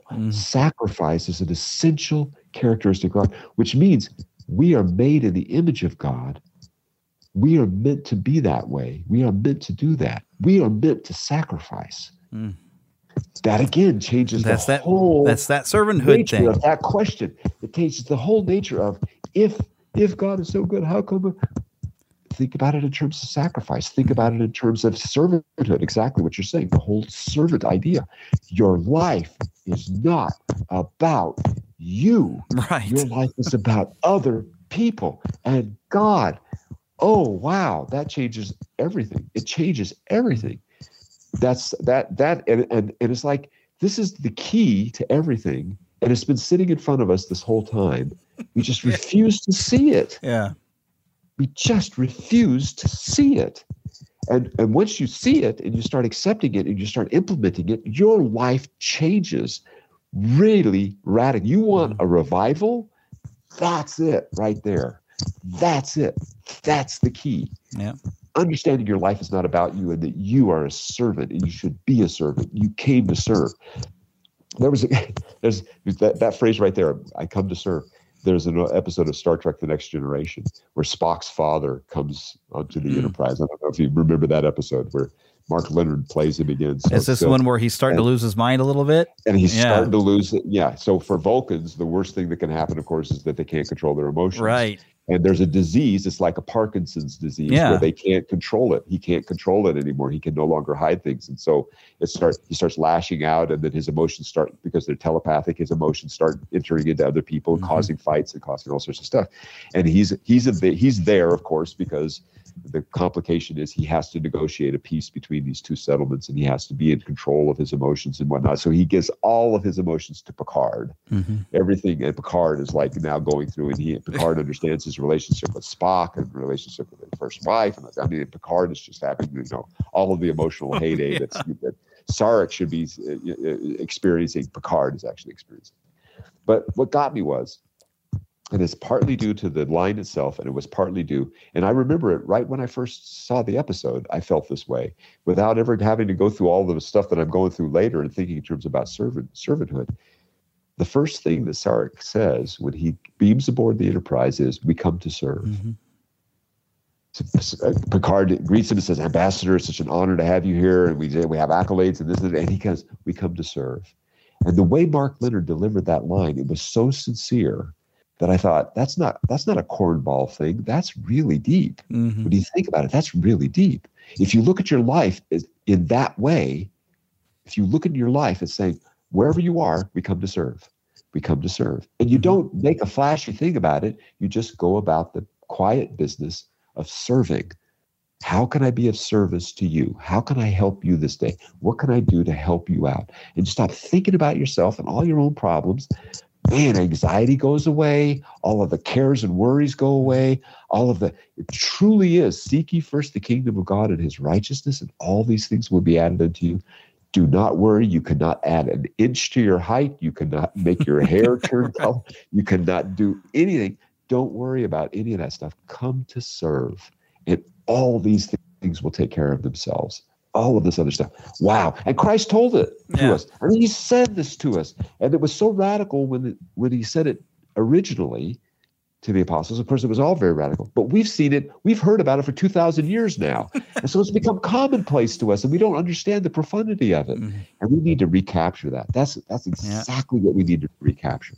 You know, Yeah. I mean, those kids are looking for meaning, the grand adventure. The grand adventure of Christianity, the Christian life is this great adventure. It's an adventure of service. Yeah. Service. That's what it's about. That's what it is. Yeah, it's it's great. It's it's incredible.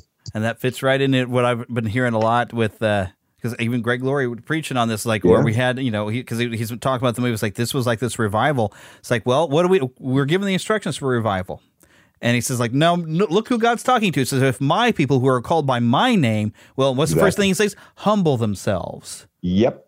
And then repentance, of course, you repent, of course, because we got it wrong. But in order to serve, you do have to humble yourself and stop thinking so much about yourself and, and your own needs. Just let God take care of you.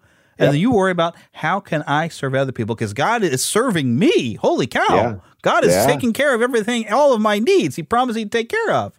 Yep. So Yep. if I don't worry about those anymore and let God provide, I can now focus on, well, how can I pass that on. How God is loving, and that's even something at Asbury where they said like we when you when I watched the uh, the actual sermon that was given at the Bible study, and the main thing they're praying for is like you know there's people out there who've never felt the love of God. Maybe we haven't felt it in here. Let's pray God pours out His love on us so that we can overflow it onto people out there. Yeah. And really, when you consider the way God loves us and He takes care of all those needs, that is the example of how we're supposed to go out. Like, oh, God loves us by providing and taking care of us. Can we not go out and find ways that we can serve others? Because that's what God is doing. Exactly, He is, he's being the servant and He's God of all. And He's being the servant. He provided such an example. It's amazing. That's what the, and then Jesus said that over and over again. Mm-hmm. Yeah. I came here. I came here not the Son of Man came not to be served, but to serve. Mm-hmm. The Son of Man came here not to not to say. He, he says that over and over again. And then what does he say? So we just you just said you just said the prayer was uh, people have never felt the love of God. Can can we can God pour out His love on us so that we can share that love with others? Mm-hmm. Yeah. Okay. Well, what did Jesus say? Love was greater love hath no man than this than he what Lay down his life for his friend. Sacrifice. Sacrifice. sacrifice. Yes. Lay down your life for your friend. Greater love hath no man than this, than you sacrifice. Mm-hmm. That's what love is. That's what love is. Love is willing the good of the other, Yep. willing the good of the other, wanting what's best for the others. If I have to sacrifice to do it, that's exactly what I'll do. And Jesus was the ultimate example of this, sacrificing himself for the entire world, all of the sins, all for all time, laid on him if we will just turn to him. Oh man, Yeah. that's so profound. It's Yeah. so incredibly deep. And we have just Whitney Houston just- got it wrong, saying the greatest love of all was was loving yourself. Oh, No, it terrible, terrible, terrible stuff. Yeah. We, our culture is full of that. I saw a meme just the other day. Yeah. Of uh, about about a bird landing on the on the branches, and the and, and the and the whole thing was, you know, the bird lands on the branches not because it trusts the branch, but because it trusts its own wings. So believe in yourself. Mm. And I'm like, that's kind of, that's probably the worst thing you could possibly. I would. I've let myself down too many times. My wings have failed me too many Yeah. times. I would much rather trust the branch that God created that He's going to be able to, Mm-hmm. to, to do stuff than trust my own wings. Please, just, Yeah. just no, no, no, no. We got to get rid of these things. We got to get rid of that stuff. We got to start thinking, it's, talking more about.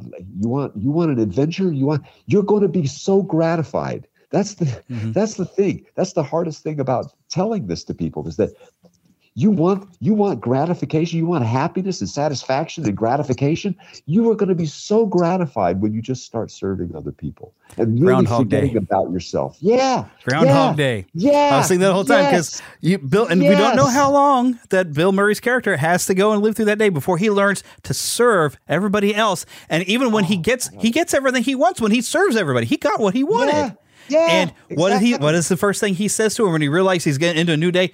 Well, how can I serve you today? yeah, yes, yes. Like, I got a whole Oh, new day. So what am I going to do with it? What can I do for you today? Today. Just let me know what I can do for you. today. Yeah, I should Oh, wake up when I oh, should tell that to my wife. It's See, like, a- what do you need me to do for you today? That is fantastic. Exactly. Mm. Exactly.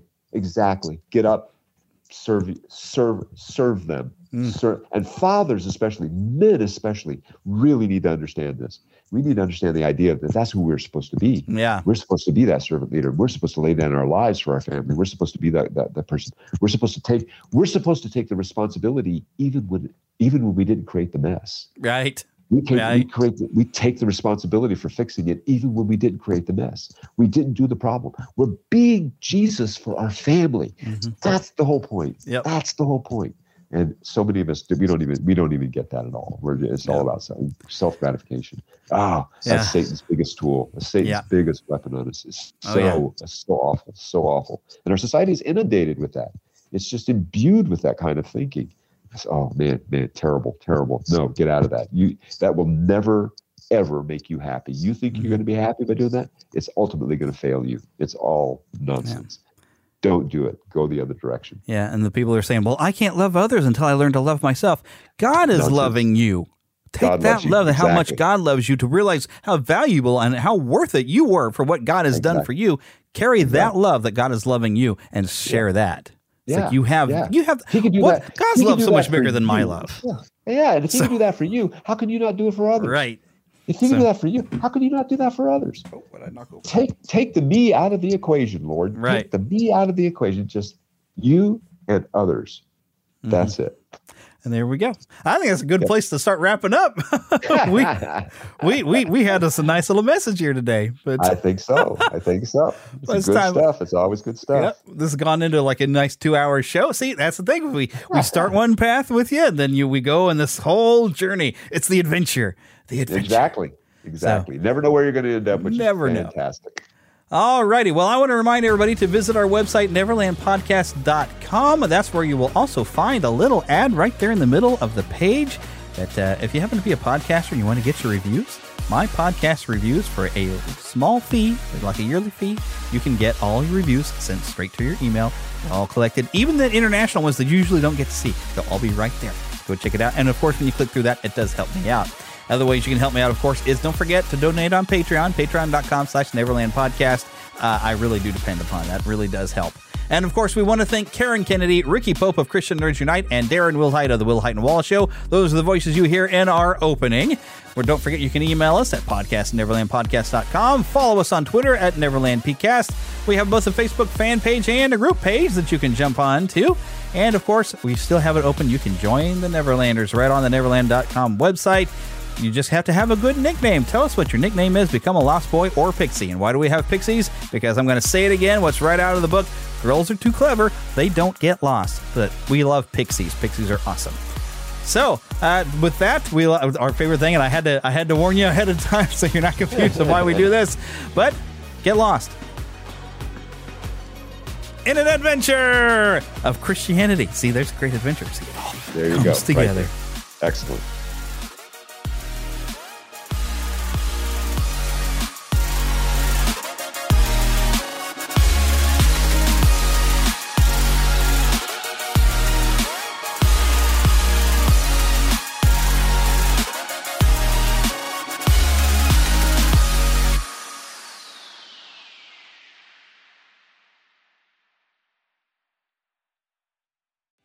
What's special about Hero Bread's soft, fluffy, and delicious breads, buns, and tortillas? These ultra low net carb baked goods contain zero sugar, fewer calories, and more protein than the leading brands, and are high in fiber to support gut health. Shop now at hero.co. Catch those springtime vibes all over Arizona. Break out of the winter blues by hitting the water at one of our lake and river parks. Take a hike among the wildflowers. Just make sure to stay on the trails and leave the flowers for the bees. Discover Arizona's best kept secret and visit azstateparks.com slash amazing to start your springtime adventure.